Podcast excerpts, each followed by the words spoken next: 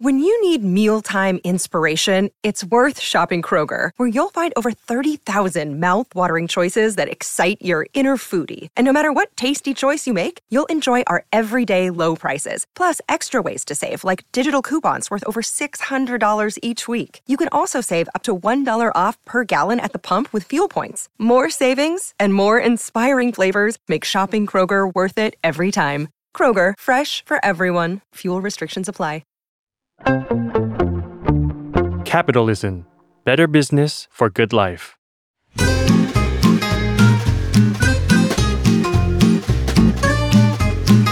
Day One Podcast กับย้อยนภศรศิวิราช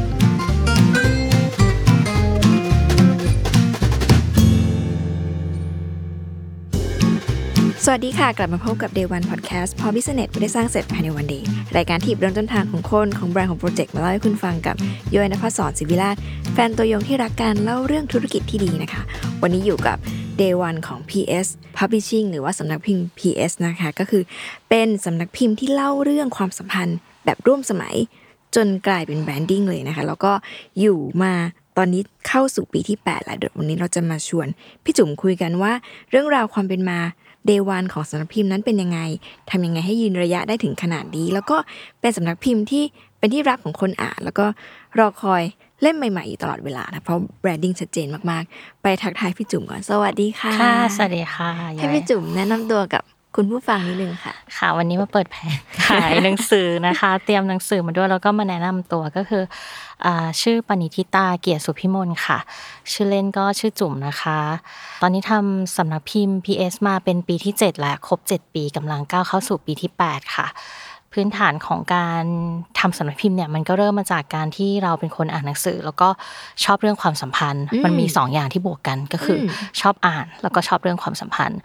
คือเรื่องความสัมพันธ์เนี่ยเอ่อเรียกว่าเป็นคนข้างรัก ถ้าเกิดว่ามีการแบบท้าชิงแข่งขันระหว่างสำนักพิมพ์ด้วยกันอะไรเงี้ยว่าสำนักพิมพ์ไหนข้างรักที่สุดเนี่ยเราขอแบบท้าประลองเลยว่าแบบไม่มีสำนักพิมพ์ไหนแบบข้างรักเท่า PS อีกแล้วอะไรเงี้ยเออแล้วเราก็เหมือนพอเรารู้จุดของตัวเองเนาะว่าเป็นค่ะคนที่สนใจความสัมพันธ์นะคะ เราก็เลยเอ่อเลือกที่จะเล่าเรื่องนี้ที่จะเล่าเรื่องนี้ใช่เรื่องความสัมพันธ์ มันมีเลเวลไหมคะความข้างรัก อะไรทำให้มั่นใจว่า ฉันไม่แพ้ใครในเรื่องความข้างรัก ถ้าเกิดว่าเทียบกันในสำนักพิมพ์ มันมีเลเวลไหมเราเราอืมคิดว่าความสัมพันธ์อะมันมีหลายดิเมนชันเนาะค่ะแล้วมันก็มีหลายเลเวลสำหรับแต่ละคนอะไรเงี้ยแต่ว่าเราอะเป็นคนที่ชอบอ่าน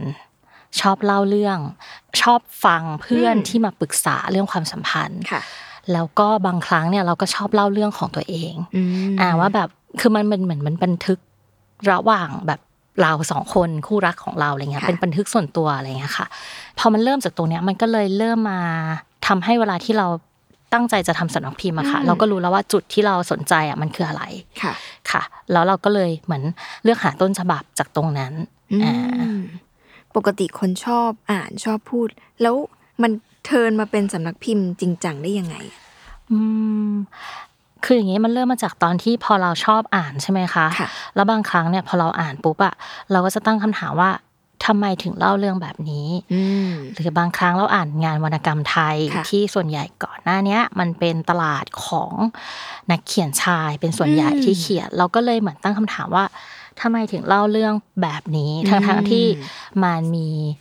บางอย่างที่เราแบบเห็นแย้ง หรือว่าค่ะบางความรู้สึกที่เราเห็นแย้ง หรือบางครั้งเนี่ยเขียนถึงตัวละครที่เป็นผู้หญิง แต่ว่าอืมมันดูเป็นอ็อบเจกต์จังเลยอืมทำไมมันไม่มันไม่มีเลือดเนื้อ ไม่มีชีวิตจิตใจกว่านี้อะไรเงี้ย มันก็เลยทำให้เราเริ่มมองหา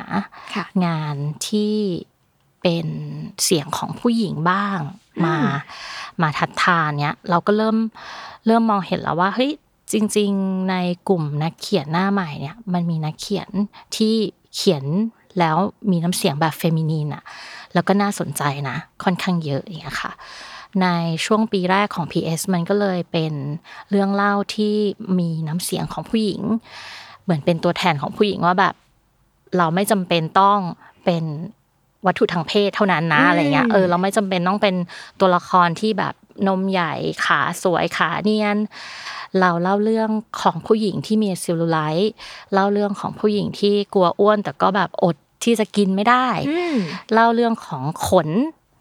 ที่ปปกติแล้วเรามีกันอะเนี่ยหรอกไหมอืมแบบมันมันไม่ใช่ความแบบเรียบเนียนสวยงามไม่ได้เป็นมิวส์ของใครอืมอ่าแต่ว่าเราอะ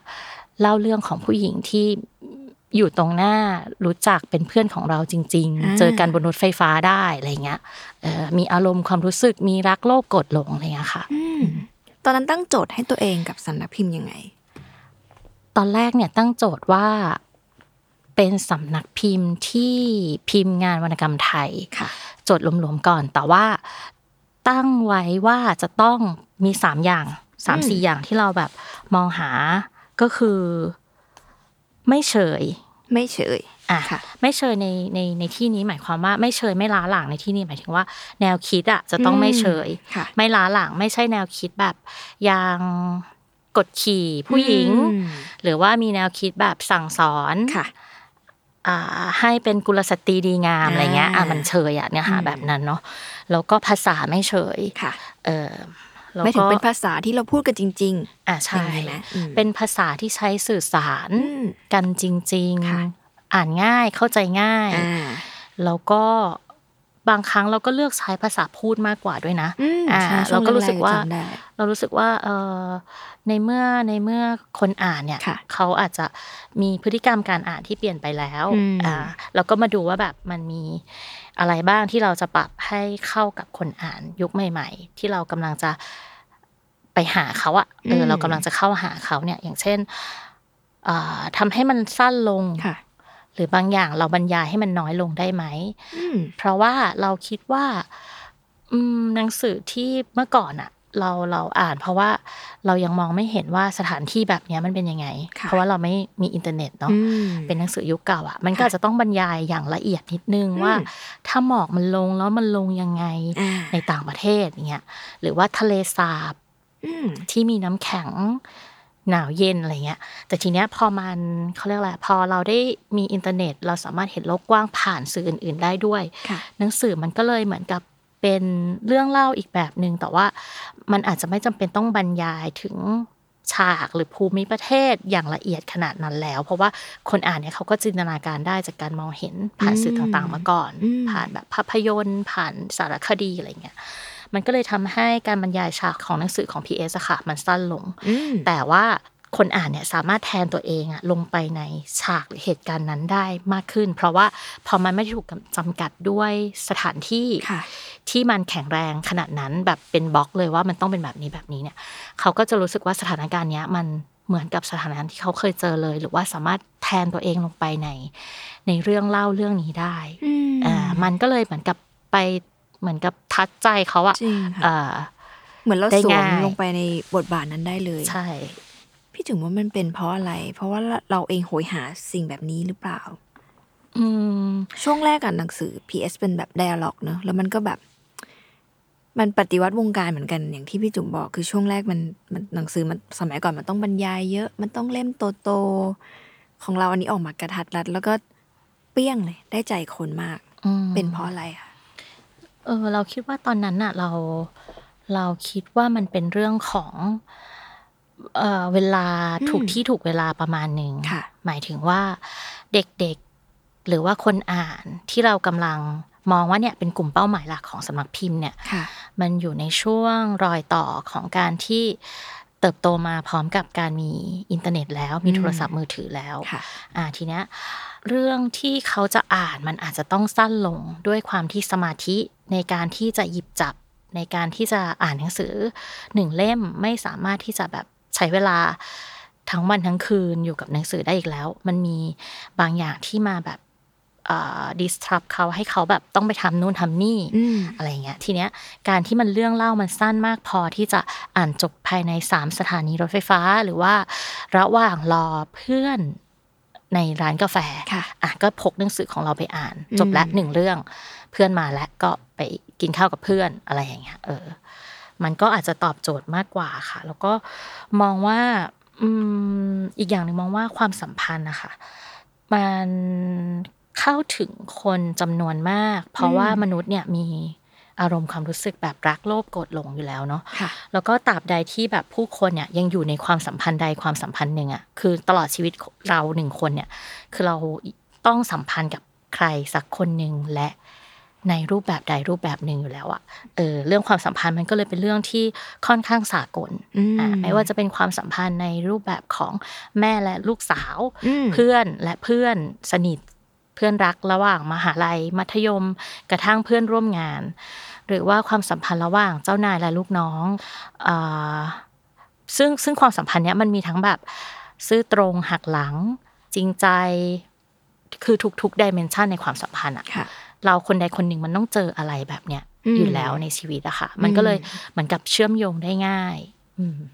ช่วงขวบปีที่เท่าไหร่คะถึงรู้สึกว่าเฮ้ยเรามาถูกทางแหละ หรือจริง ๆ ก็ตั้งแต่ปล่อยช่วงเซตแรกเลยอืมจริงๆอะตอนแรกทำแบบสเปซสปะนิดนึงตอนอืมตอนที่ทำครั้งแรกเนี่ย เราคิดว่าเราจะทำงานค่ะสำนักพิมพ์ที่พิมพ์งานวรรณกรรมไทยค่ะที่เป็นงานทดลองอืมประมาณหนึ่งแล้วก็เริ่มจากต้นฉบับที่เขียนขึ้นมาจากการบันทึกความฝันค่ะก็คือเป็นเหมือนกับ ลูซิดดีมอะที่อืมเวลาเราฝันแล้วเรารู้ตัวว่าค่ะกำลังฝันอยู่ แล้วก็ตื่นขึ้นมาแล้วก็จดบันทึกความฝันนั้นอะอืมอ่าความพิเศษของมันก็คือความฝันมันคือการที่เราไปอยู่ที่ไหนก็ได้ค่ะมันมีความเซเรียลบางอย่างอ่าอ่ามันมีความทะลุมิติ แล้วมันก็มีความเป็นไปได้ที่หลากหลายมาก เราคิดว่าเอ้ยวรรณกรรมแบบเนี้ย มันน่าจะเป็นวรรณกรรมทดลองที่น่าสนใจค่ะเออก็ก็ทำเล่มแรกมา จำได้ว่าจำนวนพิมพ์อยู่ที่ 800ค่ะถึงทุกวันนี้ก็ยังขายไม่หมด เพราะว่า อาจจะด้วยแบบเราอาจจะยังทำการตลาดไม่เป็น หรือว่าอืมเราอาจจะหากลุ่มเป้าหมายไม่เจอหรือเปล่าก็ไม่รู้แต่ว่าใน 800 เล่มนั้นนะตอนเนี้ยมันยังไม่หมด แต่ว่าอืมเราเวลาเราไปออกงานเนี่ย เราก็ถือว่าเนี่ยเป็น เดครูวันเลยเนอะเป็น day ของ one ของสำนักพิมพ์อะเป็นเล่มแรกแล้วเราก็อืมทำมาเรารู้สึกว่าอันเนี้ยเราได้เรียนรู้กับมันเยอะลองผิดลองถูกกับมัน แล้วเราก็ค่อย ๆ รู้ว่าจริง ๆ แล้วมันต้องไปแนวทางไหนมอันเนี้ยมันถูกทดลองโดยการใช้เงินลงทุนด้วยนะค่ะใช้เวลา แล้วเราก็ได้สิ่งที่แบบเราเรียนรู้กลับมาว่าต้องทำยังไงต่อไปด้วยอะเอออืมตอนนั้นมันเราตั้งไข่นานไหมคะหมายถึงว่า จากวันที่ ตั้งใจจะทำแล้วก็ปั้นเล่มแรกขึ้นมา จนมันออกมาใช้เวลานานไหมแบบกล้าๆกลัวๆกับมัน หรือว่าตอนนั้นเรามั่นใจสุดก่อนที่จะทำสำนักพิมพ์เนี่ย เราหลังจากเรียนจบคณะวารสารที่ธรรมศาสตร์เนี่ยๆค่ะคือเราอะตั้งธงไว้แล้วว่าเราเรียนคณะเนี้ยเพราะว่าเราอะอยากทำสำนักพิมพ์ค่ะ อยากเป็นบรรณาธิการอะไรอย่างเงี้ยเนาะแต่ว่ามันก็เลือนลางอะมันไม่ได้แบบชัดเจนตั้งแต่แรกอยู่แล้วอะค่ะ แต่ว่าเราก็กระโดดไปทำงานในสายของการออกแบบก่อนอืมไปออกแบบสิ่งพิมพ์ค่ะซึ่งในการทำงานมันทำให้เราเรียนรู้เรื่องของกระบวนการพิมพ์ เทคนิคการพิมพ์ รู้จักกระดาษ รู้ว่าเวลาพิมพ์ สีมันจะดรอปลงไป 5-10%ออืมอะไรอย่างเงี้ยค่ะอ่ารู้ว่าหน้ายกหนึ่งอะ มันเท่าไหร่ แล้วก็ถ้าเกิดว่าเราอยากให้ต้นทุนมันถูกถูกที่สุดลงเนี่ยอืมเราจะต้องไม่ตัดกระดาษให้มันเหลือเลย เราจะต้องทำขนาดเท่าไหร่อะไรเงี้ยค่ะอะเราก็จะมีความรู้เรื่องนี้บวกกับตอนทำงานออกแบบสื่อสิ่งพิมพ์เนี่ยเราก็ได้รู้จักกับโรงพิมพ์ด้วยค่ะอ่ารู้จักกับโรงพิมพ์ที่ให้คำแนะนำปรึกษาด้านนี้ได้อืมหลังจากนั้นเนี่ยเราก็ค่อยๆ เก็บเกี่ยวประสบการณ์ รู้จักกับรุ่นพี่ที่ทำสำนักพิมพ์มาเรื่อยๆ รู้จักพี่หมูพี่ปอที่ทำเอ่อสำนักพิมพ์เม่นวรรณกรรมค่ะค่ะ รู้จักพี่หนึ่งวรพจน์อะไรเงี้ยที่ทำไรเตอร์หรือค่ะว่าก็คือคุกคีกับวงการของคน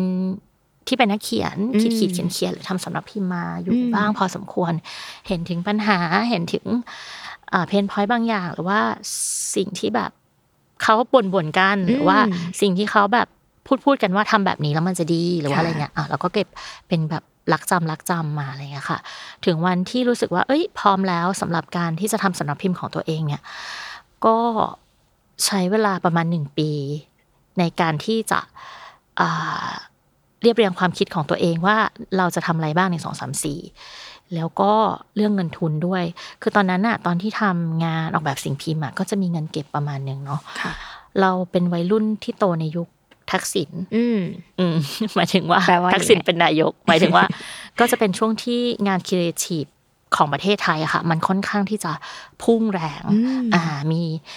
เขาเรียกว่าอะไรมี budget ในการค่ะทำโฆษณาค่อนข้างมากอ่าบอกตรงๆว่าตอนนั้นอะเราเก็บเงิน ได้เงินเก็บจากการทำงาน ออกแบบสิ่งพิมพ์อะค่อนข้างสูงอือืมมถ้าเทียบกับตอนนี้เนาะถ้าเกิดว่าจริงเทียบกับตอนเนี้ย ค่าแรงของคนทำงานด้านสร้างงานสรรค์สร้างสรรค์อะเราคิดว่ามันตกลงค่ะอืม นั่นแหละพอเรามีเงินเก็บประมาณนึงก็เริ่มมามาคิดแล้วว่าถ้าทำหนังสือเล่มแรกต้องใช้เงินเท่าไหร่ค่ะเล่มสองเล่มสามละอะไรเงี้ยแต่ทุกอย่างที่วางแผนไว้มันผิดแผนหมดค่ะ ยังไงคะพี่หลังจากการทำงานเล่มแรกคือมันผิดแผนหมายความว่า ที่เราเคยคิดว่าหนังสือเล่มหนึ่งอะมันจะใช้เงินประมาณเท่านี้ในการทำงานอ่ามันคูณสองเพราะเพราะว่าอาจจะมีปัจจัยผันผวนของเรื่องราคากระดาษค่ะ เวลาหน้างานจริงอืมคุณอยากได้งานที่ดีที่สุดอืมขอเปลี่ยนปกได้ไหม ขอเปลี่ยนหมายถึงสเปคกระดาษ เอ้ย มันขึ้นไปอีกเล่มละสี่บาทเอง ไม่เป็นไรหรอกอะไรอย่างนี้ เราต้องได้สิ่งที่ดีที่สุดนี่มันคือเล่มแรกของเรานะอ่า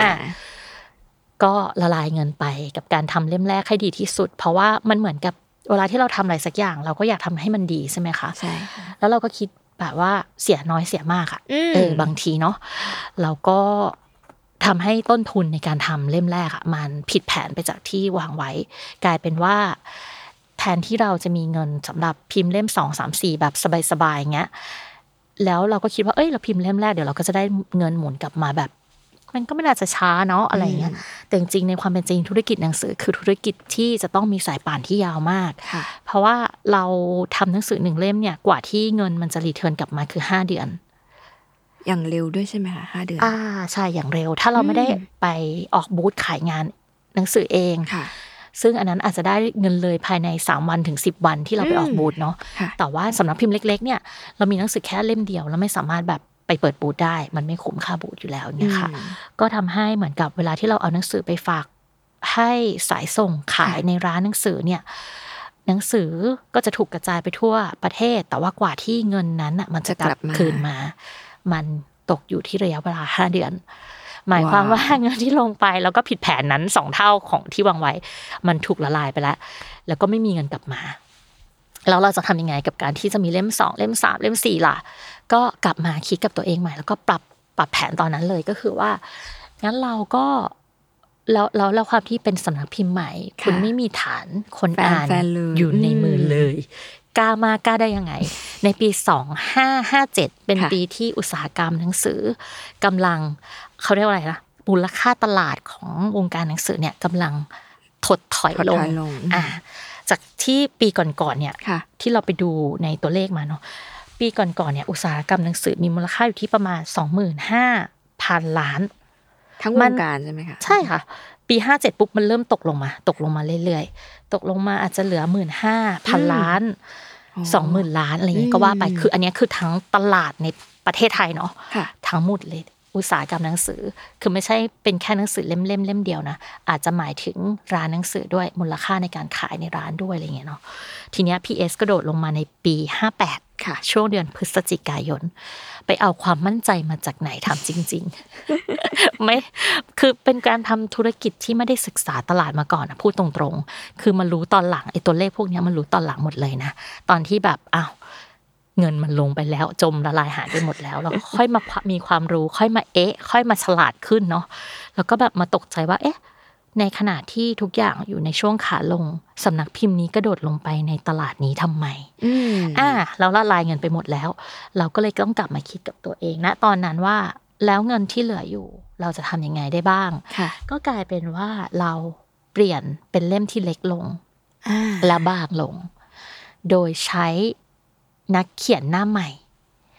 คือเล่มแรกก็เป็นนักเขียนหน้าใหม่เนี่ยแหละไม่มีฐานแฟน ทีเนี้ยพอเป็นนักเขียนหน้าใหม่เราก็รู้แล้วโจทย์ของมันก็คือว่าทำยังไงให้คนอ่านสนใจหนังสือเล่มนี้ ตัดสินใจซื้อโดยที่ไม่คิดเยอะคิดนานเกินไป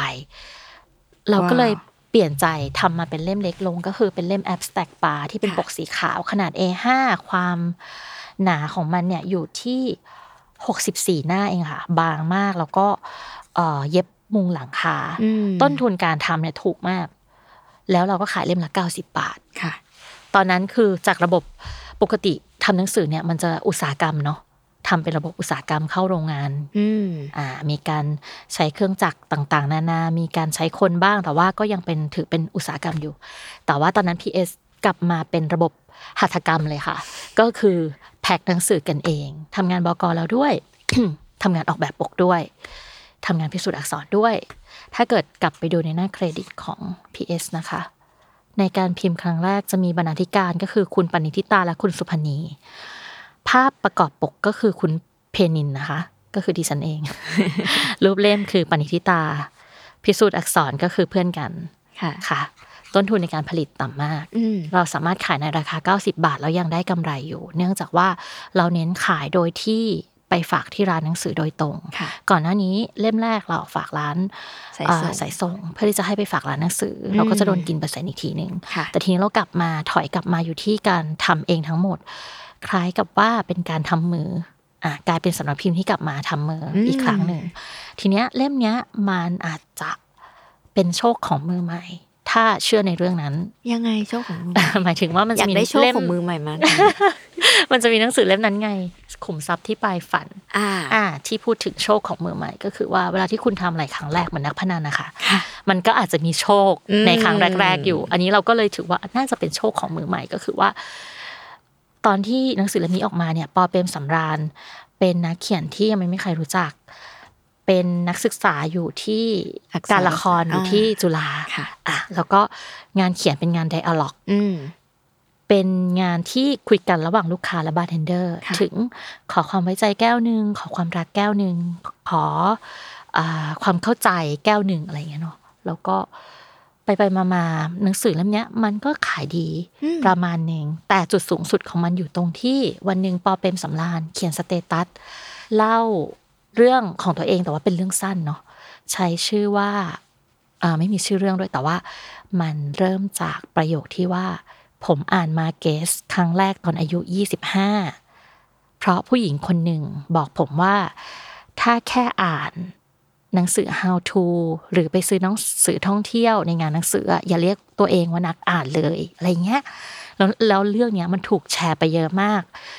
มันเป็นมีม ที่มีทั้งคนชอบและคนไม่ชอบ เป็นมีมที่คนเอาไปเล่นต่อว่าแบบผมอ่านมาเกสครั้งแรกตอนอายุ 25 บางคนก็เอาไปเล่น ผมอ่านรู้ทันทักษิณครั้งแรกตอนอายุ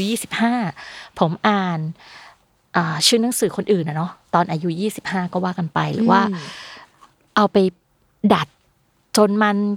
เป็นกระแสแล้วก็สเตตัสนั้นถูกแชร์ไปเยอะมากแบบเป็นไวรัลเลยเป็นไวรัลเป็นแสนเป็นเป็นหมื่นอะเป็นไม่แสนไม่ไม่อืมไม่ถึงแสนอะเป็นหมื่น ทีนี้มันก็ทำให้นักเขียน มีตัวตนขึ้นมาอ่าเป็นที่รู้จักขึ้นมาค่ะอะตอนคนนั้ก็นถามหา ใช่ คนก็ถามหาหนังสือเล่มนี้ จากนักเขียนคนนี้ มันก็กลายเป็นว่าในช่วงค่ำคืนอะไอ้หนังสือเล่มเล็กๆเล่มเนี้ยมันถูกถามหา เพราะว่าร้านหนังสืออิสระหลาย ๆ ร้าน จับกระแสทันแล้วก็ช่วยเรา เราคิดว่าปัจจัยหลักของการที่หนังสือเล่มเนี้ยมันบูมขึ้นมาหนึ่งคือ คนอ่านชอบไอ้เรื่องสั้นเรื่องนั้นของค่ะปอเปรมสำราญอืมสองคือปอเปรมสำราญมี มีฝีมือที่ดีอยู่แล้วในการเขียนเรื่องสั้นสามคือเราได้รับแรงแรงเชียร์จากร้านหนังสืออิสระ ที่ที่ทำให้หนังสือเล่มเนี้ยมันถูกเห็นว่าแบบคนเนี้ยนะ เป็นคนเขียนอืมอ่ามันก็ถูกแพร่กระจายไปอืมจากที่เราพิมพ์เล่มเนี้ยอยู่ที่หกร้อยเล่ม เออแบบน้อยมากจริงนะ กลายเป็นว่าเราต้องสั่งพิมพ์แบบด่วนๆแล้วก็ นั่งแพ็กกันแบบข้ามวันข้ามคืน แล้วก็เอาไปส่งให้ที่ร้านหนังสือทีละหกสิบเล่มทำค่ะทำเสร็จแค่ไหนก็ไปส่งก็แค่ส่งนั้นก่อนเพราะทุกคนต้องการต้องการใช่กลายเป็นว่าหนังสือเล่มนี้ทำให้ PS อะเป็นที่รู้จักได้ภายในผลงานเล่มที่สองเริ่มมีฐานแฟน เนี่ย มันก็เลยกลายเป็นว่า ถ้าเวลาที่ต้องย้อนกลับไปว่า PS อยู่รอดมาได้ยังไง เราก็จะพูดถึงโมเมนต์นี้เสมออมอืมเอาจริง ๆ ตอนนี้ขายได้เท่าไหร่ ตอนนี้ใช่ไหมแอบบอกได้ไหม ตอนนี้ PS พิมพ์เล่ม abstract bar เป็นครั้งที่ 8 ก็คือตอนที่พิมพ์เป็นเล่มเล็ก ๆ เนี่ยค่ะค่ะพิมพ์แรกเราพิมพ์หกร้อยเนาะหกร้อยเสร็จแล้วเราต้องพิมพ์เพิ่มอีก 900 เพราะว่าคนต้องการเยอะมากค่ะหลังจากนั้นเนี่ยเราก็คุยกับปอว่าขอต้นฉบับเพิ่มได้ไหม เพราะว่าการที่มันเป็นเล่มเล็กขนาดเนี้ยมันเข้าร้านหนังสือไม่ได้ มันไปยัง C1 B2S หรือว่าคิโนคุนิยะเนี่ยยากมากอืมไม่รู้จะไปวางตรงไหนค่ะปอเป็นสำรานก็เขียนต้นฉบับและส่งมาเพิ่มให้ เราก็เลยทำ abstract bar และเรื่องสั้นอื่นๆ เป็นเวอร์ชั่นปกสีดำขนาดเอ่อใหญ่ขึ้นค่ะหนาขึ้น สันกาวและใช่ค่ะ ก็ถือว่าอันนั้นเป็นอืมก็คืออันนี้เป็นพิมพ์แรกของปกขาวค่ะแล้วจากนั้นก็เป็นพิมพ์ที่หนึ่งของปกสีดำอ่าแล้วก็ ผ่านมาเจ็ดปี ตอนเนี้ยเราพิมพ์ไปแล้ว ทั้งหมดครั้งที่แปดอ่าคิดว่าถ้านับกันจริงๆน่าจะเป็นหมื่น เป็นจำนวนหลักหมื่นแล้วค่ะยอดใช่เดี๋ยวมีทั้งสองเวอร์ชันใช่ดีใจคือจังคือเราก็งงว่าเออหนังสือที่เราพิมพ์เมื่อเจ็ดปีที่แล้วค่ะทำไมมันยังถึงถึงเป็นที่ต้องการของนักอ่านอืมสุดท้ายเรามาแครกออกมาว่าทำไมทำไมอะในวงประชุม เล่าได้ไหมอะก็คือ เพราะว่าทุกๆปีอืมมีคนโตขึ้นค่ะทุกๆปี มีเด็กสาว มีเด็กหนุ่มที่มีความรักครั้งแรกอืมที่อกหักครั้งแรกค่ะที่ชวนกันไปเดท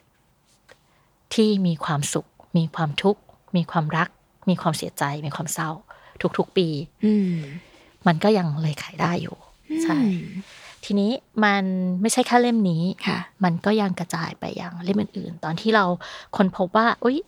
เราทำเล่มเนี้ยแล้วมันสักเซนนะ ตรงที่ว่าคนอ่านไม่รู้จักนักเขียนคนนี้ การเสียเงินแค่ 90 บาทไม่ถึงร้อย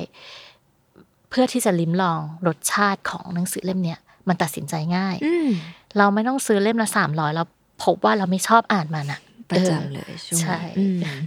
เอ้ยสามร้อยบาทแล้วแบบคำผิดเยอะมากสามร้อยบาทแล้วก็อ่านไม่สนุกไม่สนุกอะไรอย่างเงี้ยเขียนอะไรเนี่ยอะไรอย่างงั้นเก้าสิบาทค่ะ ตัดสินใจง่ายมาก ทีนี้อืมเราก็เลยทำมาเป็นแพ็คอ่าอ่าเป็นซีรีสามส์ใช่เป็นค่ะสามเล่มซีรีส์ที่พูดถึงเรื่องความสัมพันธ์เหมือนกัน แต่ว่าให้อารมณ์ความรู้สึกที่แตกต่างกัน ถ้าเกิดว่าแอ s สแต็กบาร์เป็นความจริงเพียวๆ ซึ่งพูดถึงความรู้สึกที่เป็นหญิงสาวแบบ มีความแบบอาร์ติสนิดนึงอืมเล่มที่สองของเราคือโคบอบูเนี่ยพูดถึงความสัมพันธ์แบบผู้หญิงเปรี้ยวๆค่ะผู้หญิงก็ได้ก็เสีย เพราะว่ามันเป็นเรื่องบทสนทนาที่เกิดขึ้นบนบนเตีเตียยงงหรือว่าบทสนทนาที่เกิดขึ้นหลังจากแบบ after sex อืมอ่า conversation after sex ทีนี้ก็จะมีอีกเล่มหนึ่งเป็นเล่มที่สามเป็นเป็นแบบน้องสุดน้องสุดท้อง เป็นสาวหวาน ซึ่งเป็นสาวหวานที่แบบ ชอกช้ำระกำใจกับความรักเช่นกันอืมขนาดที่ว่าเป็นคนที่ซื่อตรงมั่นคงกับความรักแล้วนะ ก็ยังเจ็บปวด คือไม่อืมไม่การันตีเลยค่ะอะพี่คนกลางเธอเปรี้ยวๆไปละน้องคนสุดท้องคือหวานๆก็ยังไม่ประสบความสำเร็จในด้านความรักอยู่ดีอะไรเงี้ยเออก็จะเป็นสาม character ของเรื่องเล่าของเหมือนผู้หญิงสามคนนักเขียนสามคนเนาะที่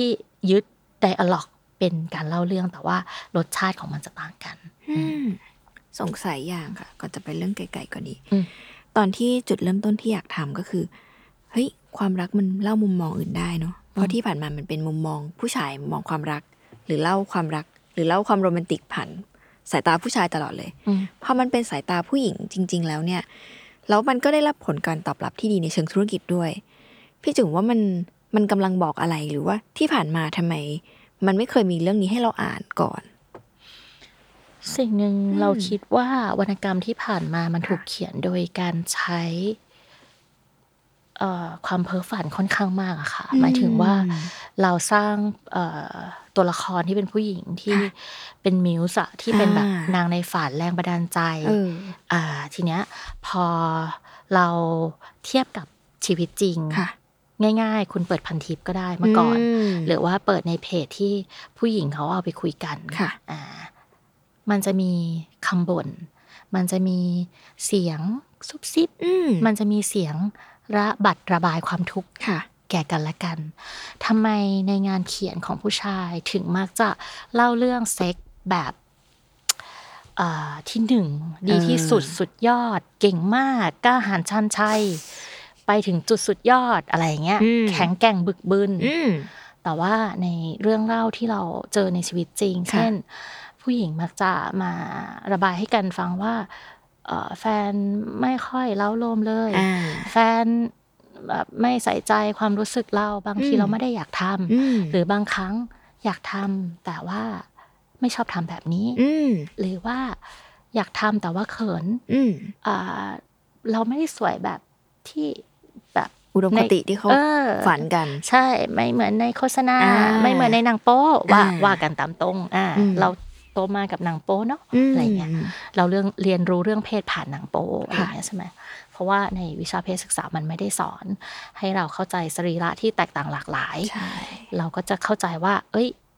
ความสวยงามที่มันจะต้องเป็นมันต้องเป็นแบบนั้น เราก็มีความแบบไม่มั่นใจในตัวเองต่าง ๆ นานาอะไรเงี้ยมันก็มีเสียงที่เรามาอ่าพูดคุยกันเอง ปรับทุกข์กันเองบ้างอะไรอย่างเงี้ยอืม ทีนี้เราก็มองเห็นตรงจุดนี้ว่าแบบ เออ แล้วทำไมเราถึงจะเล่าเรื่องที่มันไม่ได้มีเพื่อเซ็กแบบ เราไม่ได้เล่าเรื่องเซ็กเพื่อให้มันเกิดมันเกิดความวาบหวิวอ่านำไปสู่การแบบนัวเนียอืมโรแมนติก อะไรอย่างนั้นล่ะทำไมเราถึงไม่สามารถเล่าเรื่องเซ็กที่มันสะท้อนภาวะขับแค้นใจของผู้หญิงได้ล่ะทำไมเราไม่สามารถตั้งคำถามกับเซ็กได้ว่า ที่คุณบอกว่าเราเสร็จหรือไม่เสร็จมันค่ะจริงหรือไม่จริงได้ล่ะอ่าอะไรอย่างเงี้ยทำไมเราถึงไม่เล่าเรื่องผู้หญิงที่จริง ๆ เราฉันมีหัวนมสีน้ำตาลเหมือนปากของฉันนะใช่นึกออกไหมเราไม่ได้สีชมพูแบบปทุมเวลาปทุมฐานเออเวเลิกลาใช้อ่าไม่นใช้สมัยก่อนคือแบบอะคือคืออะไรแล้วแบบมาดูเอ้ยมันไม่เหมือนเออแล้วเราก็จะไม่มีความมั่นใจ ใช่ คือเราคิดว่าแบบ เออเหมือนเหมือนหน้าตาของคน เหมือนจมูกของคนเหมือนลิ้นฝีปากของใช่คนเอออวัยวะทุกอย่างในร่างกายของเราเหมือนกันอืมซึ่งเช่นกันจูคุณก็ไม่ได้แบบจูอมชมพูใช่เนกอะไหมใช่ใช่คือคือทุกคนมีแตกสีต่างผิวที่แตกต่างกันอืมใช่ทีเนี้ยมันก็นำไปสู่การเล่าเรื่องที่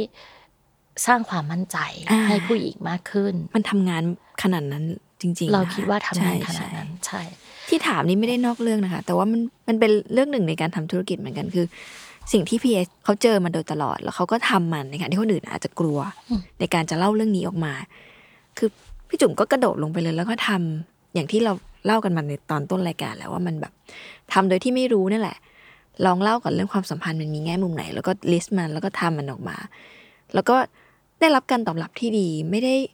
ซึ่งตอนนี้มีประแบบเจ็ดปีเนี่ยมีประมาณห้าสิบสองปก เป็นอย่างที่คิดไหมหมายถึงว่าวันแรกอาจจะอยากลองทำหนังสือเล่าเรื่องความสัมพันธ์ แต่ตอนนี้พี่เล่าอะไรมันตั้งห้าสิบหกห้าสิบสองปกค่ะพี่จุ๋มเออมันจะความสัมพันธ์อะไรเยอะแยะขนาดเออนั้ทำไมนมันเยอะขนาดนั้นเล่าให้ฟังหน่อยคือในในเจ็ดปีเนี่ยอ่าห้าสิบสองปกเนี่ยมันเพิ่งมาเยอะในช่วงปีหลังๆ ปีเพราะอะไรแรกๆก็อืมก็มันมันเป็นธรรมดาของธุรกิจที่มีการเติบโตแหละค่ะเราคิดว่าในช่วงปีแรกมันอาจจะ เป็นช่วงที่เรายังไม่มีฐานคนอ่าน เยอะมากเท่าไหร่เงินทุนในการทำมันก็อาจจะน้อยลงอ่าน้อย ไม่เยอะเท่าตอนนี้เนาะอืมมันก็อาจจะได้เล่มห้าเล่มห้าเล่มต่ออมปีค่ะกระโดดมาที่แปดกระโดดมาที่สิบสามเล่มในปีอืมที่เจ็ด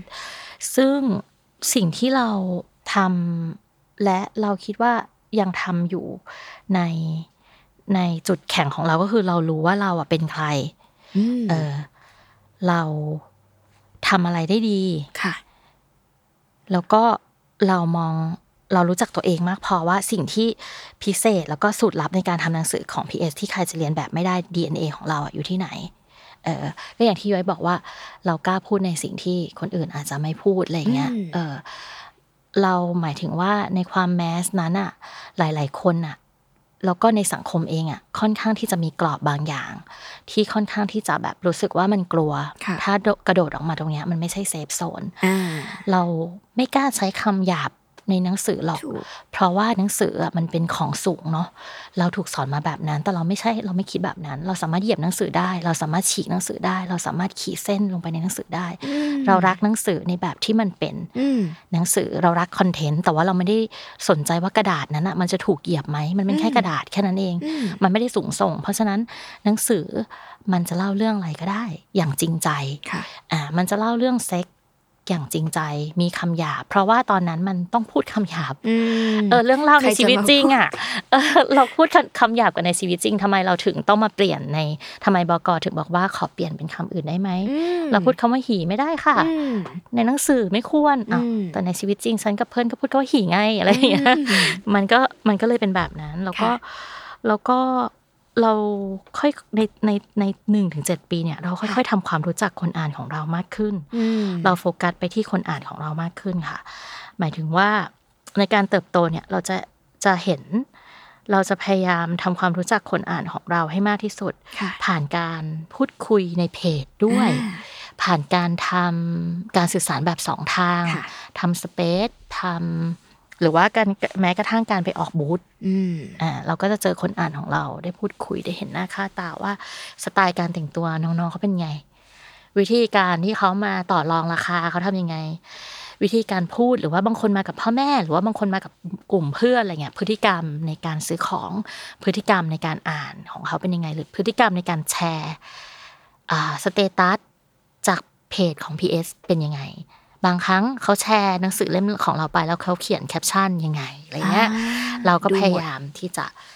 เรียนรู้รู้จักคนอ่านของเรา แล้วก็อีกอย่างหนึ่งคือ ในปีที่เจ็ดค่ะเราเริ่มที่จะใช้ทีมงานรุ่นใหม่ค่ะอืมเพราะว่าเรามองเห็นว่า ในเมื่อเราทำงานกับคนอ่านรุ่นใหม่ ๆ หน้าใหม่ ๆ อายุน้อยๆ พี่จุ๋มเนี่ยที่ทำงานมาเจ็ดปีแล้ว ตั้งแต่แบบอายุสามสิบอะไรอย่างงี้เนาะมันกลายเป็นว่าเอ๊ะเราตั้งคำถามกับตัวเองว่า เรายังคุยกับคนอ่านของเราด้วยภาษาเดิมที่เราเคยคุยเนี่ยมันยังได้ไหมนะมันอาจจะไม่ได้ละเราอาจจะเชยไปหรือเปล่า เราอาจจะไม่รู้คำศัพท์บางคำศัพท์ที่เขาคุยกันหรือเปล่าอะไรเงี้ยเราก็เลยเอ่อมองหาทีมเด็กรุ่นใหม่ ซึ่งอันเนี้ยมันได้ผลที่ดีมาก เพราะว่าในการสื่อสารกับค่ะกลุ่มคนอ่านของเรา โดยใช้ภาษาที่เขาใช้กันจริงอืมๆ จังหวะที่เขาพูดกันจริงๆอะมันช่วยในการที่จะเข้าถึงเขาได้ง่าย เช่นการทำโซเชียลมีเดียทั้งหมดเลย ถ้าให้พี่จุ๋มไปทำเองอะพี่จุ๋มอาจจะใช้เพลงแบบ90 เพราะว่าชอบอืมก็มันก็อกหักดีอะไรอย่างเงี้ย แต่ว่าเด็กๆ เดี๋ยวนี้เขาอาจจะไม่ไม่ได้รู้นะว่ามันคือเพลงอะไรต้อง Bowkylion ใช่ เขาก็มีน้องๆเขาก็ไปทำให้ เราก็แค่ดู คือไม่ตรวจงานแบบว่าได้ไม่ได้ด้วยนะ ไม่มีการแบบว่าเฮ้ยไปทำมาใหม่ไม่มี เพราะว่าเราไว้ใจสิ่งที่เหมือนเหมือนเราโยนนโยบายไปให้เราโยนแนวคิด concept ไปให้แล้วก็มองแล้วว่าน้องคนเนี้ยมี DNA ของ PS เพราะฉะนั้นคุณทำไปเลย เราเปิดโอกาสให้คุณได้ทดลอง เราจะไม่แบบ เอ้ย อันเนี้ยไม่ได้ลบลบเลยอืมมันไม่ตรงมันดูแบบ ไม่ PS เลยอะเอ้ย PS ไม่ควรถูกผูกขาดโดยใช่ปณิธิตาแล้วในปีที่ 7 PS อืมควรจะถูกกระจายไปยังทีมงานที่เป็น PS รุ่นใหม่ เพราะฉะนั้นมันก็มีความเป็นไปได้ใหม่ ๆ ที่จะเป็น PS ในแบบอื่น ๆ ไม่มีการผูกขาดว่าอันนี้คือ PS เท่านั้นอืมันไม่ได้เป็นแบรนด์มันเป็นแบรนด์ที่แข็งแรงค่ะแต่ไม่ได้เป็นแบรนด์ที่ไม่สามารถยืดหยุ่นได้ ไม่งั้นมันจะแตกอืไม่งั้นมันจะเป็นสิ่งที่แบบแข็งๆอะใช่ใช่อ่ามันไม่ยืดหยุ่นเนี่ยค่ะ ก็เลยสงสัยอย่างว่า จากวันแรกที่บอกว่าเอ้ยเราเป็นผู้เชี่ยวชาญด้านความสัมพันธ์สมัยใหม่เนาะพอมันผ่านมาเจ็ดปี มันมีการคนมันมีคนเติบโตขึ้น ทั้งตัวเรา ทั้งตัวทีม ทั้งตัวธุรกิจทั้งแนวคิด ทั้งประสบการณ์ชีวิตที่พี่จุ๋มเจอมา มันมีความเขาเรียกว่าไงอะเรื่องความสัมพันธ์ใหม่ๆที่เพิ่งได้เรียนรู้ไหมคะคือมีนะอืมหมายถึงว่าก่อนหน้าเนี้ย ถ้าพูดเรื่องความสัมพันธ์เราจะมองมันในมุมมองของเราแค่มุมมองเดียวอืมจากเรื่องที่เราเจอประสบการณ์ชีวิตของเราเนาะค่ะแล้วเราก็อาจจะโกรธเรื่องนี้อืมเราอาจจะไม่เข้าใจ เราอาจจะไม่เข้าใจความการนอกใจทำไมอืมฉันเสียใจจังเลยอะไรเงี้ย แต่พอเราทำสำนักพิมพ์นี้แล้วก็อ่านต้นฉบับมากขึ้นค่ะเราได้เห็นความเป็นมนุษย์ของตัวละคร ที่นักเขียนเขาเขียนมาให้เราอ่าน ต้นฉบับค่ะ เราได้ฟังตัวละครเขาคุยกันในบาร์อืมไปเที่ยวเขาปรับทุกข์กันหรือว่าอะไรเงี้ย แล้วเรามันเรามองเห็นความเป็นมนุษย์ที่มันแบบมีความเปราะบางค่ะมีความผิดพลาดที่มากขึ้น แล้วก็ก่อนหน้าเนี้ยที่เราต่อต้านมนุษย์เพศชายมากๆหมายถึงว่า งานเขียนที่มันผู้ชายผู้ชายทำไมแบบเขียนแบบนี้อะไรเงี้ยเราโกรธหัวฟาดหัวเวียง เอ่อเขียนวิจารณ์แบบสาดเสียเทเสียเนี่ยเราก็เริ่มเข้าใจมากขึ้น เพราะว่าพอเราทำงานกับนักเขียนหลักที่มีความหลากหลายขึ้น แล้วก็เห็นตัวละครอื่น ๆ ที่ไม่ใช่มาจากมุมของเราคนเดียวอืมรวมทั้งได้อ่านงานวรรณกรรมอื่น ๆ เพราะว่าเราต้องเอามันมาใช้ในการทำงานค่ะก่อนหน้านี้เราอ่านมัน เพราะว่าเราใช้ความบันเทิงส่วนตัวค่ะแต่ว่าพอเราทำงานเป็นบรรณาธิการทำงานสำนักพิมพ์ หมายความว่าเราต้องอ่าน งานของสำนักพิมพ์อื่นด้วยอืมเพื่อศึกษาตลาดเนาะเพื่อศึกษาคู่แข่งเพื่ออมเรียนรู้ว่าตอนนี้เขาพูดเรื่องอะไรกันค่ะนักเขียนต่างประเทศเขาแปลอะไรกันมาให้เราอ่านอะไรเงี้ยอืมเราก็จะเห็นมากขึ้นแล้วก็เราก็ได้เห็นแบบตัวละครชายที่มันผุพังจากระบบที่จริง ๆ เขาก็เป็นเหยื่อในความแบบ ปิตาธิปไตยชายเป็นใหญ่เนี่ยแหละเออใช่คือเราต่างเป็นเหยื่อ ไม่ใช่ว่าอืมผู้ชายอะมากระทำกับผู้หญิง ได้ฝ่ายเดียว ได้เนอะฝ่ายเดียวมก็คือเขาถูกกระทำเหมือนกัน เขามีใช่ความเปราะบางเหมือนกัน เติบโตมาจากเพราะพ่อแม่ที่อาจจะไม่ได้มีเวลาให้เขาอืมขาดความรักขาดความอบอุ่น วิธีการแสดงออกถึงความรักของเขา มันก็เลยบิดบิดๆเบี้ยวๆอืมเออเราก็เข้าใจมันมากขึ้นหรือแม้ค่ะกระทั่ง การที่เราสติ๊กว่าแบบ เธอนอกใจฉัน ฉันเสียใจมากเลยอะไรเงี้ยอืมแล้วก็โทษว่ามันเป็นความผิดของฝ่ายหนึ่งฝ่ายใด แล้วก็โทษตัวเองด้วยซ้ำว่าแบบอืมเรามีอะไรบกพร่องหรอเงี้ย มันก็กลับมาคิดกับตัวเองใหม่ว่าเออ มันเป็นเรื่องที่เกิดขึ้นได้ แต่ว่าจะดีลกับมันยังไงมากกว่า มันมีบางคนที่ดีลกับมันจนสามารถอยู่กับความสัมพันธ์นั้นได้แล้ว คือความสัมพันธ์อะมันเป็นเรื่องของคนสองคน หรือสามคนก็ได้ ถ้าเขาตกลงกันได้ หมายความว่าเสียงอื่นๆ คนอื่นๆ ไปตัดสินเขาอะมันกลายเป็นเรื่องที่ไม่ไม่ควรนะเราว่าหมายถึงว่าไม่เออจะไปตัดสินเรื่องของคนสองคนอะเราไม่มีใครรู้ดีเท่าเขาไงทำไมถึงยังอยู่ในความสัมพันธ์นี้ทำไมแบบเอออยู่กันสามคนได้หรออะไรเงี้ยตกใจจังทำไมมีความลื่นไหลทางเพศอะไรเงี้ยเอ้าก็เขาพอใจที่จะอยู่อะไรเงี้ยเออเราก็เรียนรู้เรื่องความสัมพันธ์มากขึ้นจากการทำงานหนึ่งถึง เจ็ดปีในปีที่แปดเนี่ยเนาะแล้วก็ก่อนหน้าเนี้ยเราเน้นความเป็นเฟมินีนเยอะค่ะเป็นน้ำเสียงของผู้หญิงอืมหลังจากปีที่สี่ค่ะสี่ห้าเราก็เริ่มมีนักเขียนที่มีความหลากหลายทางเพศอืมมีเรื่องเล่าที่เป็นน้ำเสียงของเกย์อืมมีเรื่องเล่าที่เป็นน้ำเสียงของแบบเออนักเขียนเขาก็ใช้ความว่าแบบเป็นน้ำเสียงโทนกระเทยอย่างเงี้ยอ่า สนุกสนานอะไรเงี้ยแล้วก็มีเรื่องเล่าที่เป็นผู้ชาย มีน้ำเสียงของผู้ชายด้วย อืมทุกวันนี้สายตาการมองหาต้นฉบับเราเปลี่ยนไปแค่ไหนคะหรือว่าเปลี่ยนไปยังไง เออคิดว่าการมองหาต้นฉบับเนี่ย ยากขึ้นจากเดิมนิดนึง แต่ว่าอืมสายตาในการมองหาน่ะมันไม่ได้เปลี่ยนไปแบบหน้ามือเป็นหลังมือค่ะเพียงแต่ว่ามันมีการพัฒนาในการหาในการมองมากขึ้นอืมคือพอเราทำไประยะหนึ่งอะ เราจะมีต้นฉบับที่มีมุมมองนี้อยู่แล้วค่ะเราก็จะอ่าไม่หาที่มันซ้ำ อ่า เพราะว่าถ้าเหมือนกับผู้เล่นในสนามอะอืมอ่า ของทีมฟุตบอลเนี้ย ถ้าเรามีกองหน้าอยู่แล้วอะสามคนเราก็ต้องหากองหลังเราไหมอะไรเงี้ยอืมหากองกลางไหมอะไรเงี้ย หมายความว่าในการหาต้นฉบับเราก็จะต้องหาความสัมพันธ์ที่หลากหลายมากขึ้นในรูปแบบ หรือว่าดิเมนชันที่มันต่างออกไปจากที่เราเคยมีอืมอ่าหรือว่าความสัมพันธ์แบบลูกสาวที่อยู่กับแม่อืมตอนนี้ แบบนี้หรือว่าเปลี่ยนไปเป็นลูกสาวที่อยู่กับพ่อ หรือความสัมพันธ์ของคนกับสิ่งไม่มีชีวิตแล้ว หรือความสัมพันธ์ของคนกับวิญญาณแล้วอะไรอย่างเงี้ยหรอกปะมันก็เป็นความสัมพันธ์ที่แบบค่อยๆพัฒนาไปอะเอออแล้วโดยความเป็นสมัยใหม่ของโลกยุคปัจจุบันนะคะค่ะมันมีความสัมพันธ์ที่ซับซ้อนมากขึ้น หลากหลายมากขึ้น อาจจะเป็นคนกับ AI อืมอ่า อย่างที่บอกว่าแบบเออมันมันไม่จำเป็นต้องแบบ ตีวงอยู่ในความสัมพันธ์แบบคู่รักหนึ่งสองคนแล้วอะไรอย่างเงี้ยมันเลยกลายเป็นมีของของเล่นให้พี่จุ๋มเล่นได้เยอะมาก หรือเปล่าอืมันทำให้เราทำงานง่ายขึ้นหรือยากขึ้นยังไง เวลามันแบบหลากหลายขนาดนี้ มันทั้งยากและง่ายค่ะ ในแง่หนึ่งคือ พอเรามีต้นฉบับอยู่ในมือ มีหนังสือที่เคยพิมพ์มาแล้วเนี่ย พอเราต้องหาที่มันไม่ซ้ำเนี่ย มันก็ค่อนข้างหายากจริง มันจะมีคือซึ่งเป็นเรื่องเข้าใจได้นะแบบอืมนักเขียนเขียนแนวเนี้ยแล้วเป็นเขาเรียกว่าอะไรเป็นเป็นแรงบันดาลใจ ให้นักเขียนรุ่นเอ่อรุ่นใม่ๆหลังๆอะมบางคนก็จะเขียนติดสำนวนแบบเนี้ยค่ะมา ซึ่งบางครั้งถ้าเราเราอ่านแล้วว่า แบบเอ้ย อันนี้เหมือนปานชันลวีสองอืมเราก็ยังต้องรอไว้ก่อนอืมเออเราเราจะไม่มีปานชันลวีสองปอเป็นสำรานคนที่สองอะไรอย่างเงี้ยอืมอืมงั้นเขาต้องมีของยังไง อะไรที่พี่จุ๋มมองหา ณตอนนี้ใช่ไหมเออแบบ สมมติอ่าน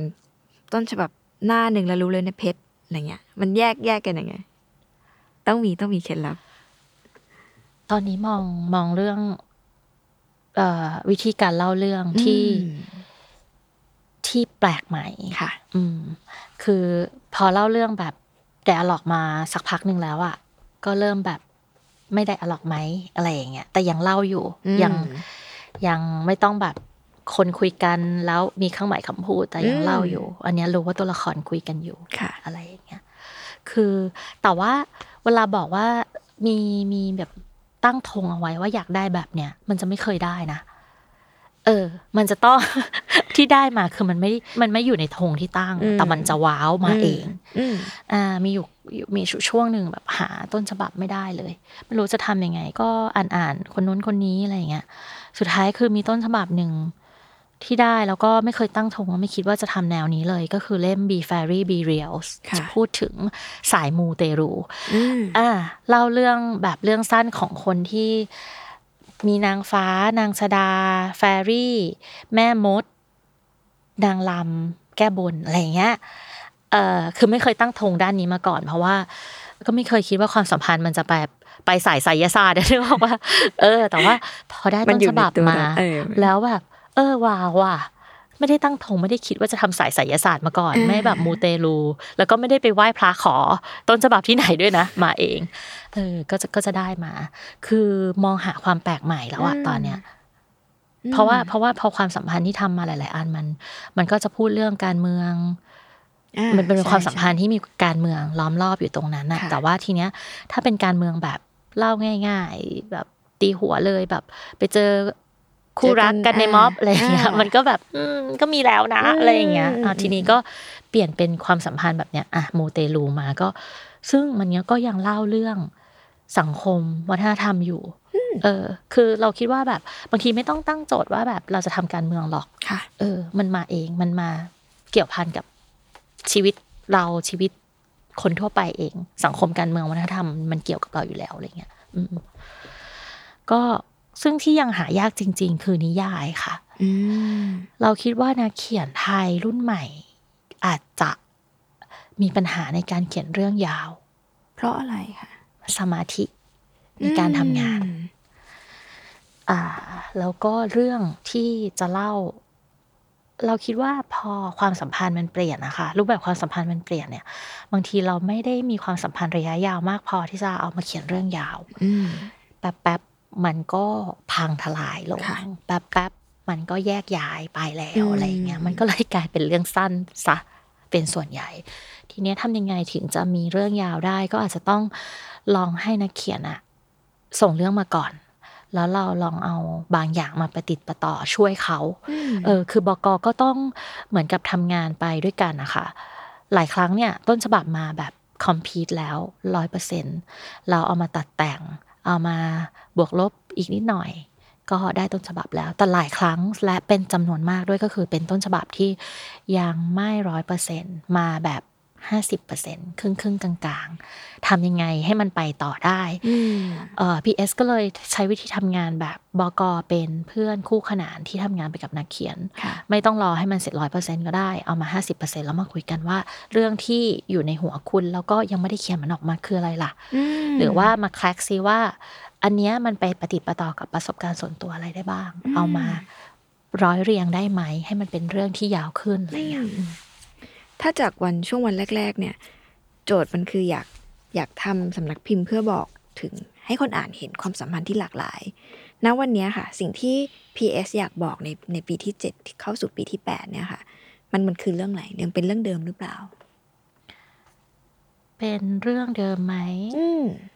เป็นเรื่องเดิม แต่ว่าขยายขอบเขตของมันให้ไปไกลกว่าความสัมพันธ์ คือไปถึง ความเป็นมนุษย์อืมและความผิดพลาดค่ะของความเป็นมนุษย์ว้าวเอ่อการทำความเข้าใจ และรู้จักให้อภัยอืมอืมเราคิดว่าการทำหนังสือในสำนักพิมพ์ PS มันเหมือนการมีความสัมพันธ์เหมือนกันอืมคือมันมีช่วงที่มีความสุข มันมีช่วงที่ happy มีค่ะความมีรอยยิ้ม แต่มันก็มีช่วงที่เสียน้ำตาเช่นกัน มันมีช่วงของการจากลา มันมีช่วงของการไม่ได้ดั่งใจอืมแล้วมันมีช่วงของการ Surprise ที่ใช่ใช่มีเซอร์ไพรส์อยู่ตลอดเวลา แล้วก็มีช่วงที่ต้องคิดว่าเราจะไปต่อดีไหมอืมถ้าคนบอกว่าความสัมพันธ์เจ็ดปีเนี่ยเป็นเขาเรียกอะไรนะ มีอะเลขอาถรรพ์อาเลขอาถรรพ์ปีที่เจ็ด PS ก็มีเช่นกัน ในปีที่เจ็ดเนี่ยเราเริ่มกลับมาคิดว่าแบบ เรายังจะทำสำนักพิมพ์อยู่ไหมอืมมันมีความท้อใจ ในการทำงานในวงการสิ่งพิมพ์อยู่เหมือนกัน อืมอ่านั่นแหละ ในปีที่เจ็ดคือเราคิดกับมันเยอะมาก แล้วก็เรารู้สึกว่าเราเบิร์นเอาท์เราถอยออกมา เราโยนหน้าที่บางอย่างให้ทีม PS เราไว้ใจทีม PS ให้ทำแต่ในขณะเดียวกันก็คือไอ้ความไว้ใจนั้นคือการถอยออกมาก็คือ เราเหนื่อย เราไม่อยากทำประมาณหนึงแต่ว่าอันเนี้ยอืมเราไม่ได้บอกทีมค่ะ ไม่งั้นมันมันใจเสียนึกออกไหมอืมเรากลับมานั่งทำงานกับตัวเองว่าแบบ เอ้ย เรายังไงต่อ มันเหมือนกับการทำมาเจ็ดปี มันไม่มีอะไรท้าทายสำหรับเรา เออ มันเหมือนรู้หมดแล้ว มันไม่ตื่นเต้นเหมือนช่วงแรก ๆ ที่เราเข็นมัน เราอดหลับอดนอนกับมัน เพราะว่าเราตื่นเต้นเรารู้สึกว่ามันจะพลาดไม่ได้สักนาทีเดียว ไม่งั้นมันจะล้มเหลว แต่พอปีที่เจ็ดเรามีฐานคนอ่าน มันเหมือนกับ บางอย่างที่มันอยู่มืออมมาก ๆ มันเหมือนความสัมพันธ์ที่เราคิดว่ามั่นคงมาก ๆอะค่ะแต่จริง ๆ แล้วมันค่อนข้างจะเปราะบาง ว้าว เออ เราในปีที่เจ็ดอะเราก็คิดกับตัวเองเยอะ แต่ว่ามันโชคดีตรงที่ว่า ในขณะที่เราถอยออกมา เราได้ไปทำงานอื่น ๆ ที่มันยังเกี่ยวกับหนังสือไปทำงานอีเวนต์จัดงานหนังสืออไปทำร้านหนังสือ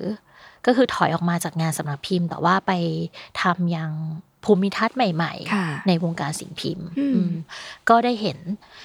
ได้เหมือนกับได้เติมไฟให้ตัวเองประมาณหนึ่ง คือมันเหนื่อยกว่าเดิมนะ เพราะว่ายังทำสำนักพิมพ์ไปด้วย แม้ว่าจะถอยออกมาแต่ว่าเอ่อเราก็ยังเห็นรายรับรายจ่ายค่ะต้องเครียดกับมันอยู่เหมือนเดิม แต่ว่าเรามีงานที่เพิ่มขึ้นอืมอืมในปีที่ในปีที่เจ็ดแปดเนี่ยก็ก็น่าจะต้องเป็นเป็นการวิ่งอีก อีกระยะหนึ่งที่เหนื่อย เพราะว่าพอมันลงมาทำงานหนังสือแล้วอะค่ะ มันก็ยังอยากทำต่อไป เพราะเรามองว่าตลาดหนังสือของของบ้านเราอะมันยังต้องการงานหนังสือที่เป็นงานหนังสือขนาดเล็ก แล้วก็มีเสน่ห์แล้วก็อืมสร้างแบบความเป็นไปได้ในการเดินงานใหม่ ๆ ให้กับคนคนอ่าอ่านนใช่ไม่งั้นไม่งั้นมันจะเหมือนเดิม แล้วก็มันจะซ้ำมันจะน่าเบื่อ ใช่ เออ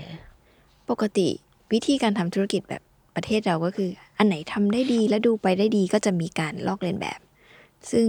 อืมในสายตาคนอ่านแบบย้อยอะเห็นประจำสมมติว่าหนังสือแนวแนวๆเนี้ยขายดีจังเลย ก็จะมีเจ้าใหญ่พูดชื่อได้ไหมเออไม่ได้ๆดูดเสียงออกตืดเจ้าใหญ่ๆทำคล้าย ๆ กัน ให้เกิดความสับสนอืมแต่ว่ากับ PS ไม่ค่อยเกิดขึ้น เป็นเพราะอะไร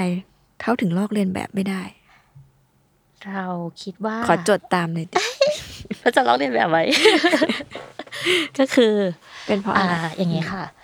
ถ้าเป็นสำนักพิมพ์ที่เป็นสำนักพิมพ์ขนาดกลางที่อืมฝากสายส่งเป็นหลักค่ะ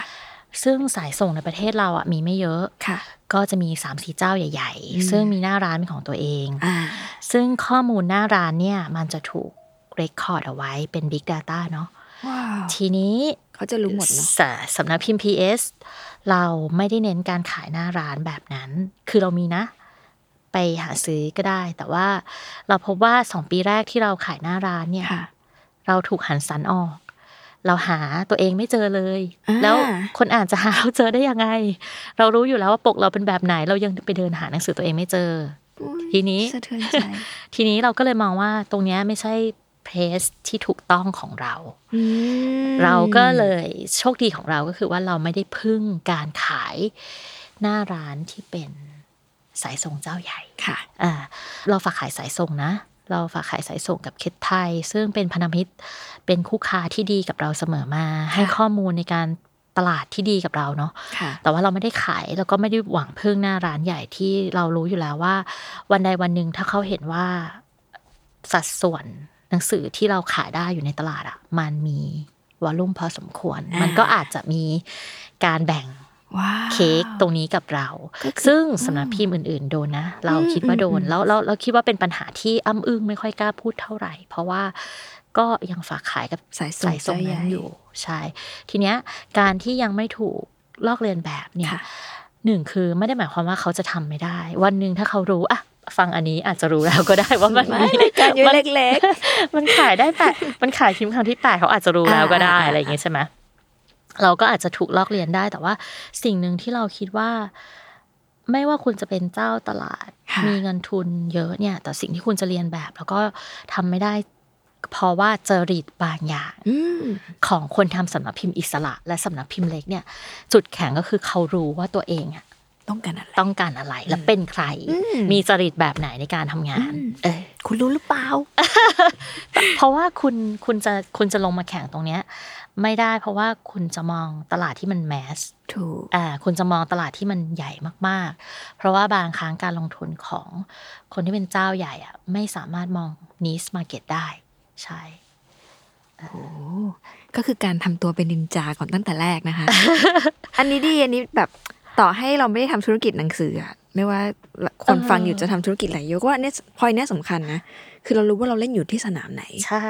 ทีเนี้ยเรามองว่ามันคล้ายๆกันหมดใช่ไม่ว่าคุณจะทำเบียร์ค่ะ คุณมีเจ้าใหญ่เป็นเจ้าตลาดอืมคุณมีทุนหนาอยู่ใช่เจ้าใหญ่ แต่คุณทำคราฟต์เบียร์ถูกไหมถูกคุณทำรสชาติที่มีคนเฉพาะรออมทานอะ ในปีนึงอะ คุณมี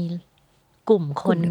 อเปล่าอ่ามีกลุ่มคนที่รอสินค้าของคุณอยู่แล้วอะไรเงี้ยอืมเหมือนกัน PS ก็คือมีกลุ่มคนอ่านที่รอหนังสือของเรา ทีเนี้ยอย่างที่บอกว่านอกจากเราจะรู้ตัวเองว่าจุดแข็งของเราคืออะไรจริตของเราคืออะไรที่คนจะลอกเลียนแบบไม่ได้เนี่ย เราก็ยังโฟกัสไปที่คนอ่าน เรารู้จักคนอ่านมากขึ้นค่ะ ตลอดเวลาที่ผ่านมาเนี่ย เราจะให้โบนัสบางอย่างกับคนอ่านเสมอๆหรือว่าเราจะให้ของขวัญกับคนอ่านของเราเสมออืมๆของขวัญนั้นผ่านอะไรเล็ก ๆ น้อยๆค่ะเช่นอ่า การห่อหนังสืออมที่มันน่ารักให้เขารู้สึกว่าเขาได้ของขวัญเวลารับอะไรเงี้ย ช่วงหลังเราเน้นการปรับปรุงระบบหลังบ้านของเราให้ดีขึ้นทำโอเปอเรชั่นของเราให้ดีขึ้นค่ะเพราะว่าพอเราไม่ได้ขายโดยการฝากขายกับร้านหนังสืออมหลักเป็นส่วนใหญ่เนี่ย อีกช่องทางหนึ่งที่สำคัญของ PS คือช่องทางออนไลน์ อ่าทีนี้ช่องทางออนไลน์เนี่ยทำยังไงให้ให้หนังสือของเราไปไปถึงมือคนอ่าน อย่างประทับใจ แล้วก็ทำยังไงให้คนรู้ว่า ฉันอยู่ตรงนี้จ้า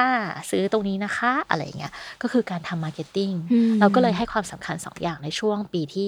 67 ว่าเราจะทำ marketing ให้ดี เราจะทำระบบเว็บเบชั่นหลังบ้านให้ดี มันจะทำให้การขายแบบออนไลน์อะในระยะยาวอะมันประสบความสำเร็จ เพราะว่าอืมหนึ่งคือเราจะมีฐานข้อมูลคนอ่านประมาณหนึ่งค่ะอ่า ว่าเป็นใครอยู่จังหวัดไหนอืมอ่า พอไปออกงานต่างจังหวัดเราก็จะรู้แล้วว่า ตรงเนี้ยมีฐานคนอ่านของเราอ่าอายุระหว่างถึงเท่าไหร่ถึงเท่าไหร่ เพื่อที่จะมองหาเนื้อหาที่มันตอบโจทย์กลุ่มคนอ่านของเราอะไรเงี้ย ก่อนหน้าเนี้ยเราตั้งเป้ากลุ่มคนอ่าน อายุ18ถึง35ค่ะแต่ตอนหลังเราพบว่ากลุ่มคนอ่านของเรานี่ลงไปถึง14ว้าว อ่าสิบสามสิบสี่นี่ก็คืออ่าน PS ได้แล้ว หมายความว่าก่อนหน้าเนี้ยที่เราคิดว่าจะเป็นเด็กมหาลัย และเอ่อคนทำงาน ก็กลายเป็นว่ามีเด็กมัธยมต้นมัธยมปลายด้วยอืมอ่ามันก็ทำให้การหาต้นฉบับของเราเนี่ยมันมีสโคปที่กว้างขึ้น ลงไปอย่างเรื่องเล่าของเด็กหมอต้นบ้าง หมอปลายบ้าง การทะเลาะกับพ่อแม่อ่การค้นหาตัวเองค่ะการสับสนในชีวิตว่าจะเรียนต่ออะไร เพื่อนคนนี้จะเป็นเพื่อนรักหรือเป็นเพื่อนที่คบกันไปต่อได้ไหมอุ๊ยอะไรดีออะย่างนี้ก็คือขยายขึ้นไปหรือว่าในขณะเดียวกัน ก็พบว่าคนที่โตมากับหนังสือ abstract bar เมื่อค่ะเจ็ดปีที่แล้ว ก็ยังตามอ่านอยู่ใช่ใช่ทีเนี้ยทำยังไงให้เรื่องเล่าที่อ่า มันโตขึ้นกับค่ะคนอ่าน abstract bar เจ็ดปีที่แล้วมาถึงตอนนี้อ่านอะไรดีอะอืมอ่านลูกสาวจากดาวิปราชได้ไหมอืมเป็นเรื่องที่หนักขึ้นหนักขึ้น เป็นเรื่องที่พูดถึงการต่อสู้ของการเอ่อเขาเรียกอะไรความไม่เป็นธรรมอะไรอ่าอย่างเงี้ยใช่แบบอ่าเรื่องเพศการค่ะพูดเรื่องเพศอืมการถูกกดขี่อืมการถูกข่มขืนอืมอะไรเงี้ยเออเป็นเรื่องที่หนักขึ้นอืมถ้าเด็กอ่านอาจจะแบบโอ้ยไม่ไหวหนักไปแต่ว่าพอโตแล้วอ่านโตได้จาก abstract bar แล้ว อ่านได้ใช่ว้าว หรือว่าแม้กระทั่งมีบทกวีที่แบบเป็นการเมืองเลยไหมอะไรอย่างเงี้ยอืมอะอืมลูกไม้ซิซิก้าอะไรเงี้ยก็จับกลุ่มคนอ่านที่อยากอ่านวรรณกรรมจริงจังประมาณนึง แต่ว่าแบบพีเอสมีแต่แบบอะไรเด็ก ๆ หรือเปล่าอะไรเงี้ยอะไม่ใช่นะ เราก็มีอ่านงานที่มันจริงจังมากขึ้นก็ได้ งานที่มันมีน้ำมีเนื้อแล้วก็เอ่อไม่ถึงกับขนาดว่าอยู่ในขนบเนาะเพราะว่าเรารู้สึกว่าเราออกจากขนบนั้นมาแล้วเวลาเราทำบทกวี เราก็จะทำบทกวีที่เป็นบทกวีที่อ่าไม่มีสันทลักษณ์อะไรอย่างเงี้ยเออแล้ว พูดเรื่องที่แบบไม่เฉย ไม่ต้องส่งสีไลก็ได้อะไรเงี้ยอืมชอบอะ อยากอยากเป็นเด็กใหม่อะ เป็นเด็กใหม่ในที่หมายถึงว่า ตอนสิบสี่เราอ่านแฮร์รี่พอตเตอร์อะเรามีจินตนาการเรื่องอะไรก็ไม่รู้ แล้วก็พอเราเติบโตมามีความรักครั้งแรกมันแตกสลายอะถ้าเราได้เตรียมตัวตั้งแต่เนิ่นๆว่าความสัมพันธ์มันมีหลากหลาย มีถ้ามี PS ให้อ่านตั้งแต่แบบย้อยเด็กๆก็คงจะดีอะก็อาจจะเอ่อ จัดการความสัมพันธ์ได้ดีขึ้นอย่างนี้เหรอใช่อืมพูดยากนะบางคนก็อ่านแล้ว แต่ก็ไม่ไม่ได้นะมันเหมือนมีเพื่อน มันเหมือนมีเพื่อนอกหักแต่ว่าพอถึงหน้างานจริง ๆอะเราก็ไม่รู้หรอกว่าเราจะทำได้ไหมบางทีเราก็รู้ทฤษฎีจากเพื่อนคนอื่น จากหนังสือเล่มอื่นไง PS บอกมาหมดแล้วว่าแบบเนี้ย toxic อ่า toxic relationship นะอย่าไปอยู่ตรงนั้น แต่ว่าหน้างานจริง ๆ มันก็บางครั้งมันยากเหมือนกัน แต่ว่าอืมอย่างน้อยอะคนอ่านก็จะรู้สึกว่า เรื่องที่เขาเจออยู่อะเขามีเพื่อนค่ะ เออ ตอนเนี้ยเขาเศร้ามากๆ แต่ว่ามันมีตัวละครที่เศร้าเหมือนกันกับเขา แล้วก็อืมกำลังปลอบโยนกันอยู่อะไรอย่างเงี้ยอืมแล้วถ้าเกิดคนข้างรัก มากมากๆๆอ่านได้ไหม ได้ได้แบบอินเลิฟสุดๆแบบรักโอ้นี้แต่ดีว่าจังเลยอืมไม่มีเลยอะอืมอืมใช่ส่วนส่วนใหญ่มันจะน้อยมากอืมคือถ้าเทียบสัดส่วนที่ข้างรักมาก ๆ อะค่ะ มันก็มีแต่ว่ามีปลาปลายอืมเพราะว่าเราคิดว่าในเปอร์เซ็นต์ของความสำเร็จในความสัมพันธ์อะค่ะมันก็ไม่ค่อยมีเท่าไหร่อืมอะถ้าพูดกันตามตรง ถ้าเรามองวิเคราะห์คนอ่านนะคะค่ะเราก็มองว่าคนอ่านที่มีความรักที่ประสบความสำเร็จแล้วเนี่ย ส่วนใหญ่ก็อาจจะไม่ใช่นักอ่านของ PS แล้วแหละ เพราะว่าถ้ามีความรักที่ดีไปทำอย่างอื่นเถอะ นึกออกไหมไปเดทเที่ยวต่างประเทศอะไรเงี้ย เออ ไม่ได้อยู่คนเดียวแล้วไง ไม่ได้เสียใจอ่านอนอยู่ในห้องซมอะไรเงี้ยอ่าร้องแต่ไห้ถ้าเสียใจมีเพื่อนอ่าแต่ถ้าเสียใจมีเพื่อนคือหมายความว่า อ่า ความรักแบบสมหวังก็มีแต่ว่าค่ะอ่าสัดส่วนของมันอาจจะน้อยลงหน่อยอืมในหนังสือของ PS อะไรเงี้ยว้าว ไม่รู้ อันนี้ก็เอามาจากว่าแบบจริง ๆ คนก็คนไม่ได้ชอบเรื่องที่คนอื่นมีความสุขนะอืมอันนี้เป็นแบบ ภัยแบบสันดานดิบของมนุษย์อะดีจริงนะพูดเอ่อจริงจริงคือหมายความว่าเวลาเราเล่าเรื่องที่มันมีความสุขอะค่ะก็มีแต่เราเท่านั้นแหละที่อืมอยากฟัง เราเก็บเป็นบันทึกของตัวเอง เราไม่รู้หรอกว่าจริงๆแล้วคนอ่านคนอื่นเขาจะแบะปากไหมอยากรู้ว่าเออเออเขาอาจจะแบะปากก็ได้ แต่ว่า เวลาที่เราเรื่องที่เราเล่าเรื่องที่แบบมันทุกข์อะอ่าเรารู้สึกว่าเราจะได้รับการสนใจมากขึ้นอ๋อออะไรเงี้ย อันเนี้ยไม่รู้เราก็คิดว่าบางครั้งมันอาจจะเหมือนกันแหละในเรื่องของแบบสัดส่วนเนื้อหาอะไรอย่างเงี้ยมเออเวลาตั้งสเตตัสเบ็ดปากวะไม่เพราะว่าเหมือนกันตั้งเหมือนกัน มันมันมีความสุขที่ได้เล่าแต่บางทีก็สงสัยเหมือนกันว่าเขาอ่านหมายถึงว่าแล้จะแบบในแง่ของอืมในแง่ของคนเขียนนะคะค่ะก็เขียนไปเถอะอืมเราจะเขียนอะไรก็ได้หมายถึงค่ะว่าเขียนเรื่องรักเรื่องเศร้าเรื่องมีความสุขอืมเรื่องอะไรก็ได้ วันนี้ไปเที่ยวมามีความสุขจังเลยอยากบันทึกไว้อะค่ะคุณก็เขียนเถอะเพราะว่าสิ่งนั้นมันมีความหมายกับคุณค่ะแต่ว่าในแง่ของการทำการตลาดอะค่ะ ในแง่ของการที่จะต้องคัดเลือก เรื่องมาตีพิมพ์อะอืมเราก็วิเคราะห์แล้วว่าเรื่องที่จะตีพิมพ์แล้วก็ได้รับความแบบตอบรับดีอะส่วนใหญ่มันเป็นเรื่องเศร้ามากกว่าเรื่องที่มีความสุขเออเหมือนกับเวลาที่คนเรามีความสุขเราก็อาจจะไปทำอย่างอื่นอย่างที่บอก แล้วก็ถ้าถ้าลองวิเคราะห์ตลาดอย่างเช่นแบบอ่ารุ่นพี่ที่ทำเรื่องความสัมพันธ์อย่างเช่นขับไฟเดย์อย่างเงี้ยค่ะไม่มีใครมาเล่าเรื่องความสุขอะจริงอะก็มีแต่ความทุกข์ทั้งนั้นแหก็ละคือวางสายเลยตู้ตู้เออจบก็ เอออมโอ้ยวันนี้มีความสุขจังเลยค่ะพี่อ้อยพี่สอนแต่ว่าไม่มีอะไรจะเล่านะคะเพราะว่าอยากโทรมีความสุขเฉยๆอยากค่ะชมมาเฉยๆอยากกดหัวค่ะอะไรอย่างเงี้ยไม่ก็ไม่ไม่ค่อยมีไงเออก็หมายหมายความว่าคุณเขียนไปเหอะอะไรก็ได้อืมแต่ว่าอืมสิ่งที่เราเลือกจะพิมพ์อะค่ะ มันก็เป็นอันนี้อืมอืมหรือเป็นเพราะว่าคนไทยไม่ค่อยชอบเขียนปะเกี่ยวปะมาถึง เราว่าคนไทยเป็นคนชอบเล่าเรื่องสุดแล้วนะใช่ คนชอบเล่าเรื่องขี้เมาขอะไรอชอบย่างเงี้ยแยกกันว่าคือการเขียนกับการเล่าเรื่องอืม ทั้งที่มันคือเรื่องเดียวกันเออมันคือเรื่องเดียวกันอืมหมายถึงว่า เออ เราเราคิดว่าจริง ๆ การเล่าเรื่องเนี่ยมันเป็นส่วนหนึ่งของอารยธรรมมนุษย์อยู่แล้วไงเออมันเป็นมรดกมรดกตกทอดกันมา วิธีการเล่าอะไรอย่างเงี้ยมันเป็นนวัตกรรมหนึ่งนะค่ะที่แบบพอเรามีเรื่องเล่าเราก็อยากจะเล่าแล้วเราอยากจะบันทึกไว้อะไรอย่างอืเงี้ยมต่อไปนี้เอ่อพอปีที่แปดเก้าสิบตั้งใจจะเป็นยังไง ตั้งใจจะพา PS ไปถึงไหน ปีที่แปดเก้าสิบใช่ไหม PS จะก็มีลูกหลานเหลนโหลนไหมอ่าเป็นคำตอบที่ดี ปีที่เจ็ดเก้าสู่ปีที่แปดเนี่ยเราบอกกับทีมว่า เป็นปีที่เราจะใช้มอตโต้ว่า keep booming ก็คือว่าเราจะเบ่งบาน ว้าวอ่ารักษาการเบ่งบานของเราต่อไป เพราะว่าในแง่ของธุรกิจอะค่ะค่ะ PS อยู่ใน stage ของการเติบโต หมายความว่า ธุรกิจอะมันจะมีสาม stage เนาะก็มีคือ curve ของมันใช่ใช่เติบโต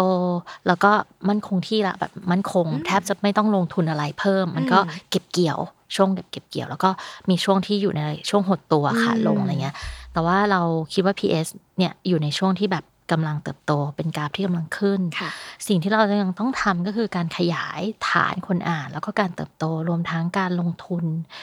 ที่เพิ่มขึ้นในส่วนของคน ในส่วนของคุณภาพชีวิตของทีมงาน แล้วก็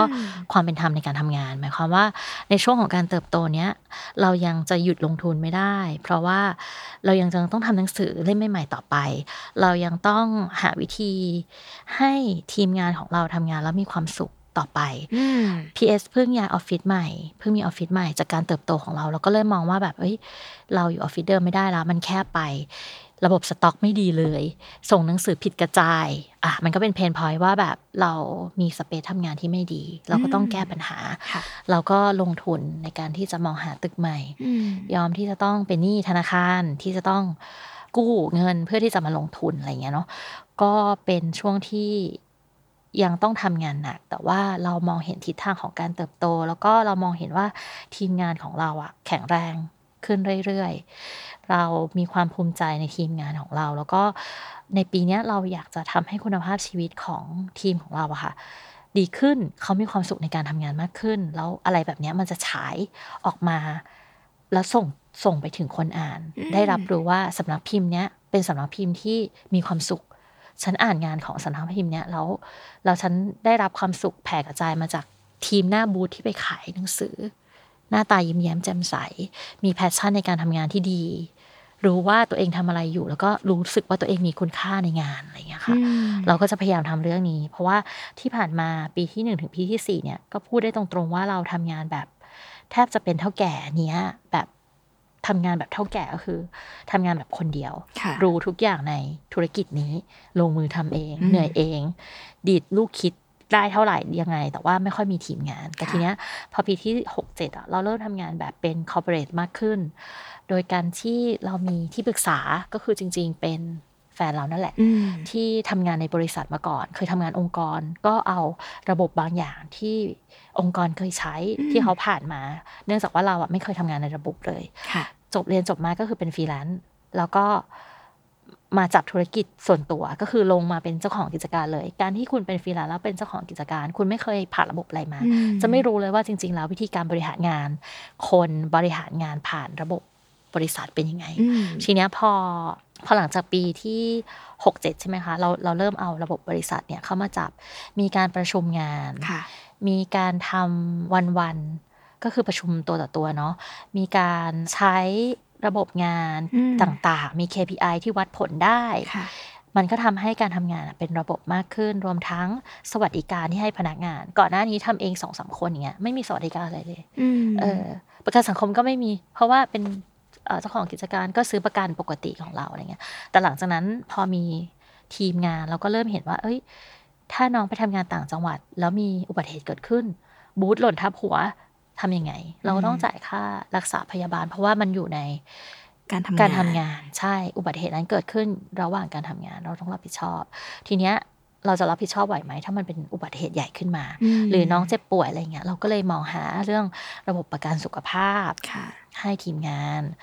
ทำเรื่องที่มีวันลาชัดเจนอ่าเวลาเพื่อนร่วมงานลาคุณจะไม่ไปอ่ารบกวนอืมเวลาพักผ่อนนะอืมอะไรอย่างเงี้ยเออคือซึ่งก่อนหน้านั้นไม่ได้คิดเรื่องนี้เลย เพราะว่าทำงานแบบเจ็ดวันอ่าอ่าก็คือแต่คิดหลัถึงจากคนอื่นมากขึ้นอ่พอหลังจากนั้นพอมีทีมงานก็เริ่มอยากทำให้มันเป็นระบบมากขึ้นอืม เพราะว่าเราคิดว่าสิ่งเนี้ยในระยะยาวมันจะส่งผลดี ถ้าเราไม่เปลี่ยนตั้งแต่ตอนนี้ มันจะอีลุงตุงนางไปเรื่อย ๆ ถ้าเราไม่รื้อระบบหลังบ้านของเรา ถ้าเราไม่รื้อ Excel ที่ทำแบบระบบบัญชีอืมที่ก่อนหน้าเนี้ยก็ทำบัญชีปกติแต่ว่า คุณเป็นเจ้าของคนเดียว คุณเห็นอืมบัญชีตัวเลขของคนคนเดียวอะมันไม่อืมมีผลอะไรมากอยู่แล้ว แต่ว่าอืมหลังจากที่มีทีมเนี่ย มันเริ่มจะอีลุงตุงนางมากขึ้นแล้วอะไรเงี้ยก็จะต้องมีคนทำบัญชีมาช่วย คนทำบัญชีที่มีความรู้ด้านเนี้ยเข้ามาให้คำปรึกษาว่า อันเนี้ยมันลดหย่อนภาษีได้ค่ะอันเนี้ยคุณต้องทำยังไงอ่าให้มันถูกต้องอืมยื่นภาษียังไงนู่นนี่นั่นอะไรเงี้ยค่ะอืมคือระบบ ก่อนหน้าเนี้ยก็ก็ยื่นปกติแต่ว่าเป็นยอดที่ไม่ได้สูงมากอืมอืมเราคิดว่าสิ่งหนึ่งที่ที่ต้องให้ความสำคัญในการทำธุรกิจก็คือความรู้เรื่องบัญชีอืมเออคือถ้าเกิดว่าคุณทำก็ก็แก๊กแก๊กอะไม่ถึงล้านอะได้ แต่ว่ามันไม่ได้แล้วในวันที่แบบรายรับมันเกินหลักล้านว้าวใช่ มัน คุณคุณอาจจะโดนภาษีย้อนหลังไงอ่าถ้าเกิดว่าคุณยื่นภาษีไม่ถูกต้องอะไรอย่างเงี้ยค่ะถ้าเกิดว่าคุณไม่ได้เก็บบินใบเสร็จทุกใบที่มันเอาไปหักลดหย่อนได้ เช่นคุณแบบ เอ้ย วันนี้ไปซื้อไมโครโฟนดีกว่า อยากจะทำพอดแคสต์ของ PS ก็ไปซื้อเลย โดยที่ใช้เงินส่วนตัวแล้วก็ไม่ได้ได้ทำใบเบิกอะไรอย่างเงี้ย มันไม่ได้แล้วอะไรอย่างเงี้ย ก็จะต้องมีอะไรที่มันเป็นระบบมาจับเรามากขึ้น ถ้าเทียบกับความสัมพันธ์ การที่เราปรับธุรกิจให้ให้เรื่องไหนมีระบบมากขึ้นนะคะอืมเทียบกับความสัมพันธ์แล้วมันคือคืออะไร ก็คือการเหมือนกับแต่งงานอ่ามันเหมือนกับกลายเป็นความจริงจังมากขึ้นนะคะว่า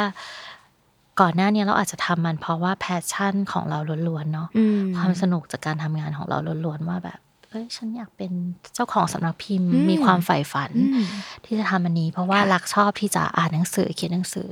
แต่ว่าหลังจาก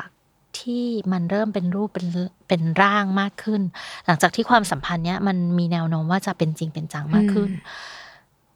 เราต้องวางแผนอนาคต มันก็เหมือนกับการที่เราลงหลักปักฐานแล้วก็กับใครสักคนแต่งงานกับใครสักคนอืมหมายความว่าเราต้องเริ่มเริ่มมาดูศึกษาข้อกฎหมาย การสมรสแล้วนะ ว่ามันเป็นยังไง คุณจะแบ่งทรัพย์สินกันยังไงอะไรเงี้ยหมายถึงว่าพอมันเป็นรูปแบบ ของการทำงานที่จริงจังขึ้นค่ะมันก็คือมีข้อตกลงใหม่ ๆ มาใช้ในอืมความสัมพันธ์นั้น คือตอนเป็นแฟนกันคุณอาจจะเป็นแบบนี้ได้แบบนั้นได้ แต่ว่าวันที่คุณจะย้ายมาอยู่ด้วยกันแล้วอืมจะจดทะเบียนสมรสและจัดงานแต่งใหญ่โตอืมหรือไม่จัดเลยก็ได้แล้วแต่อืมแต่ว่าความสัมพันธ์นั้นมันจะเริ่มเปลี่ยน มันจะมีระบบระเบียบ บางอย่าง บ้านคุณอาจจะต้องมีลิ้นชักมากขึ้น เก็บเอกสารสำคัญของคนสองคนอืมคุณอาจจะซื้อรถด้วยกัน ผ่อนรถด้วยกัน เช่นกัน ในการทำบริษัทคุณก็อาจจะอ่าต้องยื่นอ่าเอกสารสำหรับการกู้ยืมอืม คุณอาจจะต้องทำข้อมูล present ไปคุยกับ partner คุณอาจจะต้องเริ่มหาโมเดลธุรกิจใหม่ ๆ แล้วก็หาคนที่สนใจเรื่องนี้เหมือนกัน ลองดูซิต อนนี้คุณแข็งแรงเรื่องนี้แล้วแต่ว่าคุณจะไป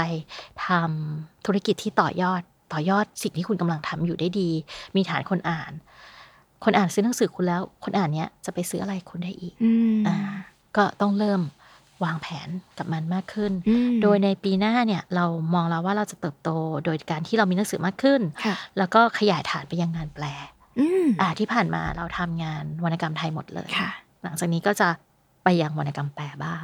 แต่อาจจะไม่ได้เยอะ อาจจะยังไม่ใช่เป็นสัดส่วนที่เยอะนะทดลองดูก่อนทดลองดูว่า work ไหม เราอาจจะทำได้ไม่ดีก็ได้นะ เพราะว่า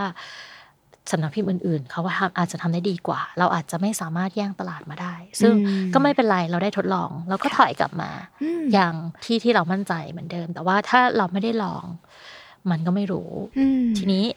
อาพอมีงานแปลใช่ไหมคะ แล้วก็ค่ะปีหน้าเราจะมีสำนักพิมพ์ลูกแหละเพราะว่าอืมความที่ PS เนี่ย แข็งแรงเกินไปค่ะหมายถึงว่ามีแบรนดิ้งที่แข็งแรง คุณต้องทำปกแบบเนี้ยอ่าสไตล์เนี้ย พอเท่านั้นถูกคุณทำปกแนวมินิมอลมาเนี่ย คนอ่านไม่หยิบนะ เคยแล้ว ทดลองเพราะแล้ว เออเพราะแบรนด์แข็งแรงมากทดลองแล้ว คนอ่านไม่ใช่นี่ไม่ใช่หนังสือ PS ไม่ซื้อ มันน้อยไป มันเรียบเกินไปไม่ซื้ออะไรเงี้ย เราก็ต้องแบบไปทำสำนักพิมพ์ลูกที่ที่ไปสร้างเขาเรียกว่าอะไร ไปสร้าง branding ค่ะตัวเองใหม่ ไปสร้างตลาด character ใหม่ ไปสร้างตัวตนใหม่ว่าฉันจะแต่งตัวแบบนี้อ่าฉันไม่แต่งตัวแบบ PS ไม่ เพราะว่าฉันเป็นสำนักพิมพ์ลูกของ PS ไม่เหมือนกันอะไรอย่างเงี้ยจะเริ่มเมื่อไหร่คะอันนี้ ตอนนี้เริ่มไปประมาณหนึ่งค่ะ แต่ว่าคิดว่าต้นปีหน้าอืมอาจจะได้เห็นปก แล้วก็เริ่มทำโปรโมท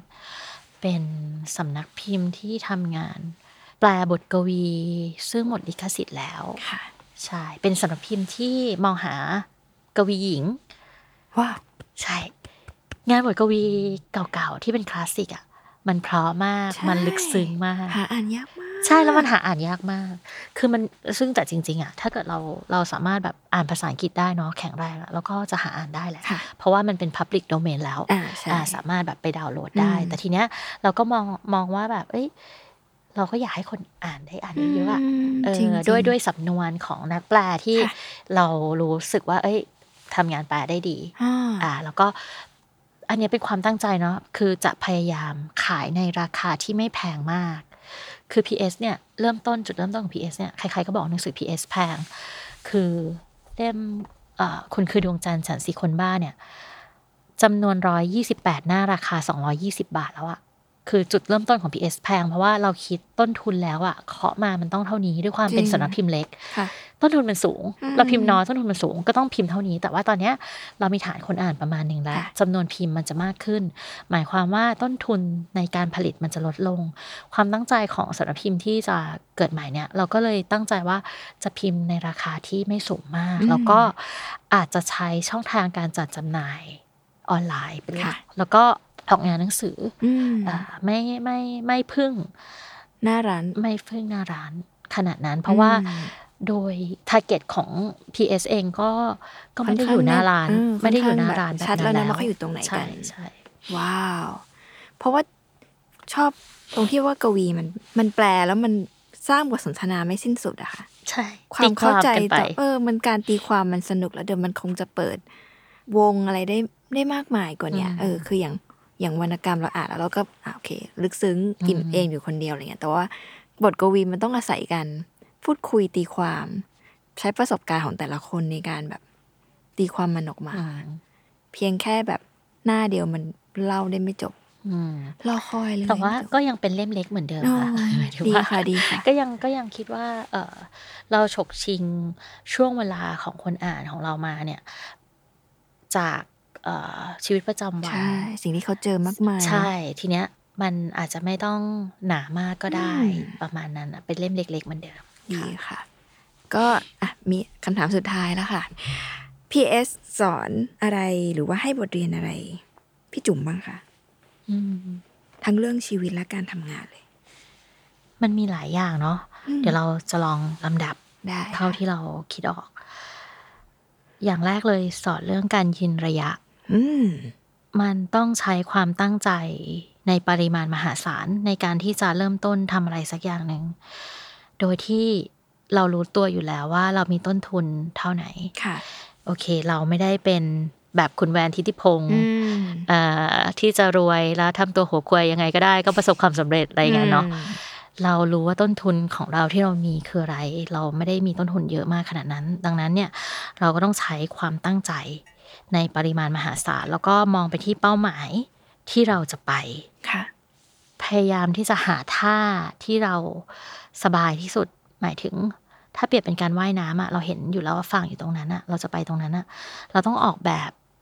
วิธีการหายใจของตัวเองอืมท่าในการว่ายน้ำวิธีการในการที่จะหยุดพักหรือว่าอะไรเงี้ยของตัวเองให้ได้ให้เจอ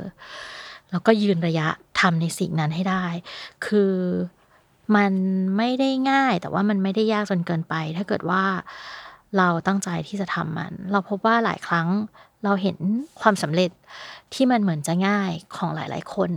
เวลาที่เขาไปสัมภาษณ์อ่านอ่านบทสัมภาษณ์อะไรเงี้ยมใช่คือคุณอ่านบทสัมภาษณ์แปดหน้า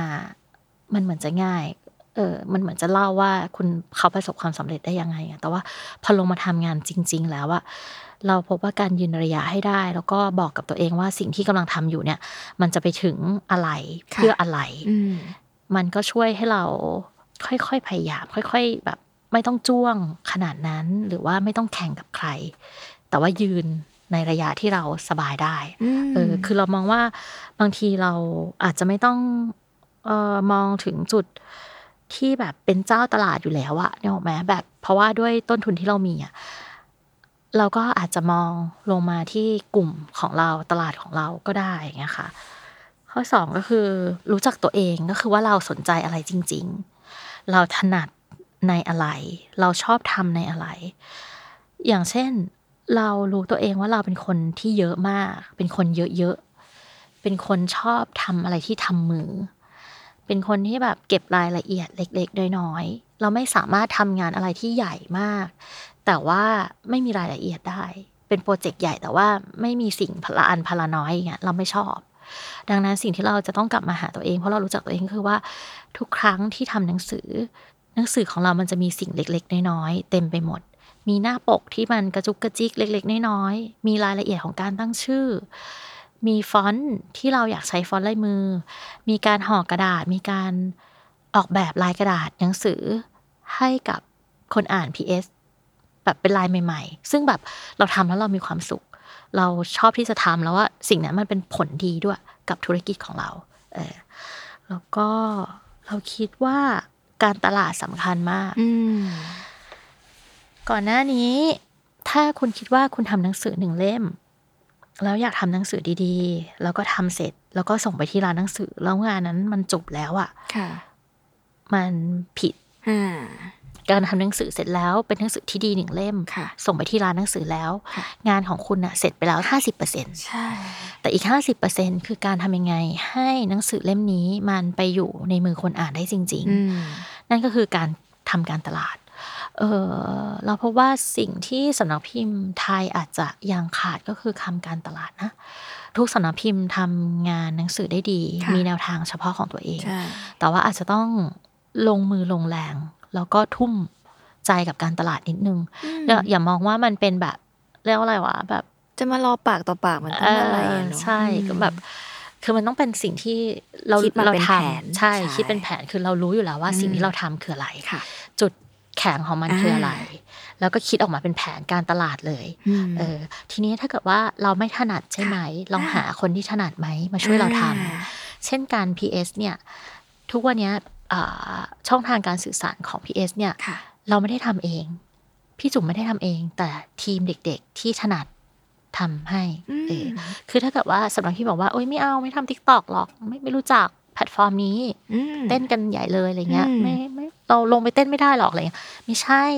ตอนเนี้ยในTikTok อะกระแส BookTok มาแรงมากใช่อ่าเขาไม่ต้องเต้นไง อ่านหนังสือ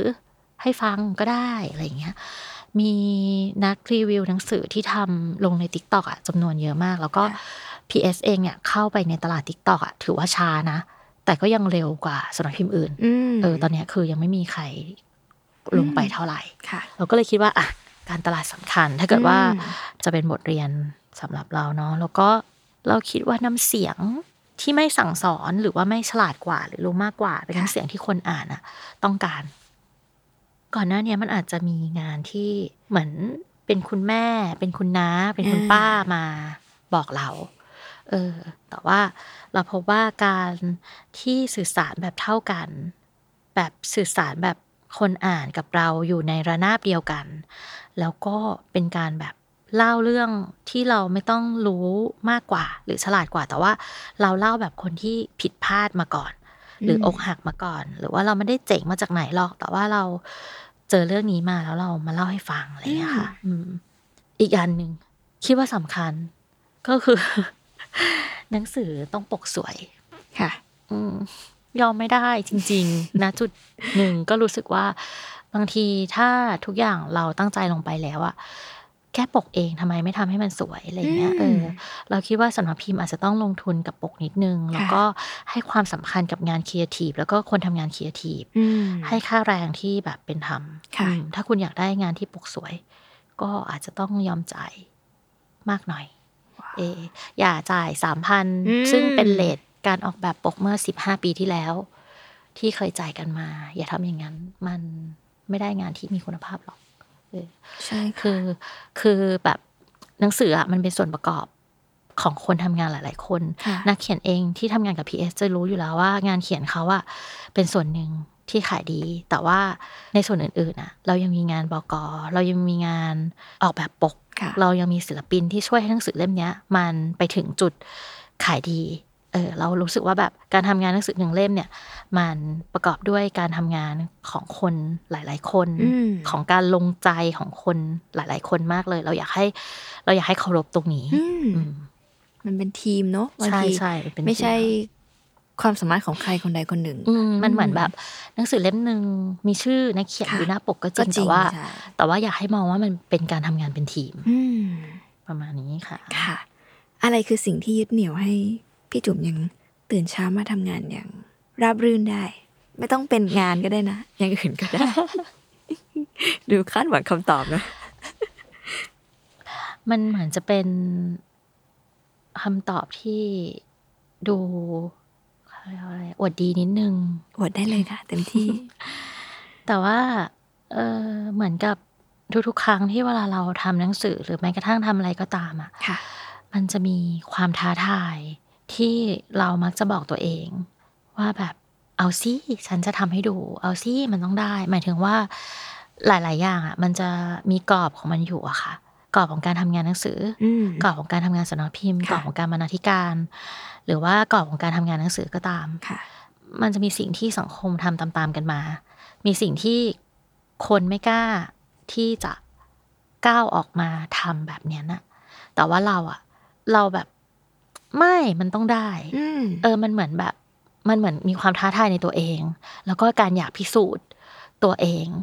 ไม่รู้ว่าแบบพิสูจน์กับจะทำให้ใครด้วยนะดูอะจะทำให้ดูไม่รู้ว่าอะพิสูจน์ใช่ไหมจากใครด้วยนะ แบบว่า ก็บางทีก็งงว่ามึงจะต้องพิสูจน์กับใครวะไม่มีใครรอดูขนาดนั้น แต่ว่ามันไม่รู้มันมาเองคือ passion นี้มันมาเองโดยที่ว่าแบบอืมเรารู้สึกว่าเราอยากทำว่าเราอยากให้โลกได้รู้ว่าอืมแบบเนี้ยมันได้ มันไม่ผิดอืมเออ มันมันพุ่งไปได้อืมอะไรเงี้ย เออ ก็เลยยังใช้ passion ตรงนี้ในการทำมันมีความแบบคั่งแค้นบางอย่างของการถูกกดว่าคุณต้องเป็นแบบนี้แบบนี้ถึงจะเป็นแนวทางที่ดี เช่นการเหมือนการทำงาน PS ที่แบบว่า คุณจะต้องเล่าเรื่องของผู้หญิงในแบบ ที่แตกต่างออกไปเพราะอะไร เพราะว่าเราเก็บกดเรากดแค้นเราอยากฟาดไปยัง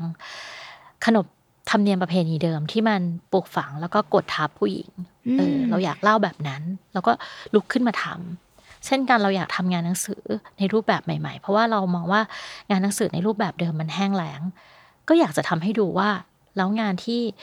เล็กๆเป็นทางเลือกให้คนอ่าน มันจะเป็นยังไงได้บ้างเนี่ยมันเหมือนทำงานด้วยความรู้สึกเนี่ยซึ่งเราไม่รู้ว่ามันดีหรือไม่ดี ถ้าเป็นคนที่แบบธรรมะธรรมโมมากอาจจะรู้สึกว่าแบบทำไมเธอต้องโกรธแค้นจังเลยทำไมเธอถึงแบบ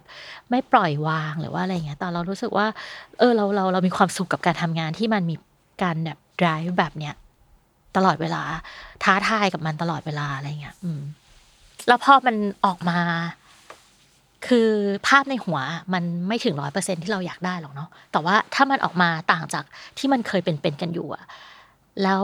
มันมีคนยอมรับ มันมีคนอ่านให้เสียงตอบรับที่ดีอย่างเงี้ย เรารู้สึกว่าเฮ้ยเราภูมิใจแล้วกับสิ่งนั้นที่เราทำอะเออเราก็ไม่รู้หรอกว่าไอ้คนที่รอดูอยู่มันมีไหมแต่ว่าเราเห็นนะว่า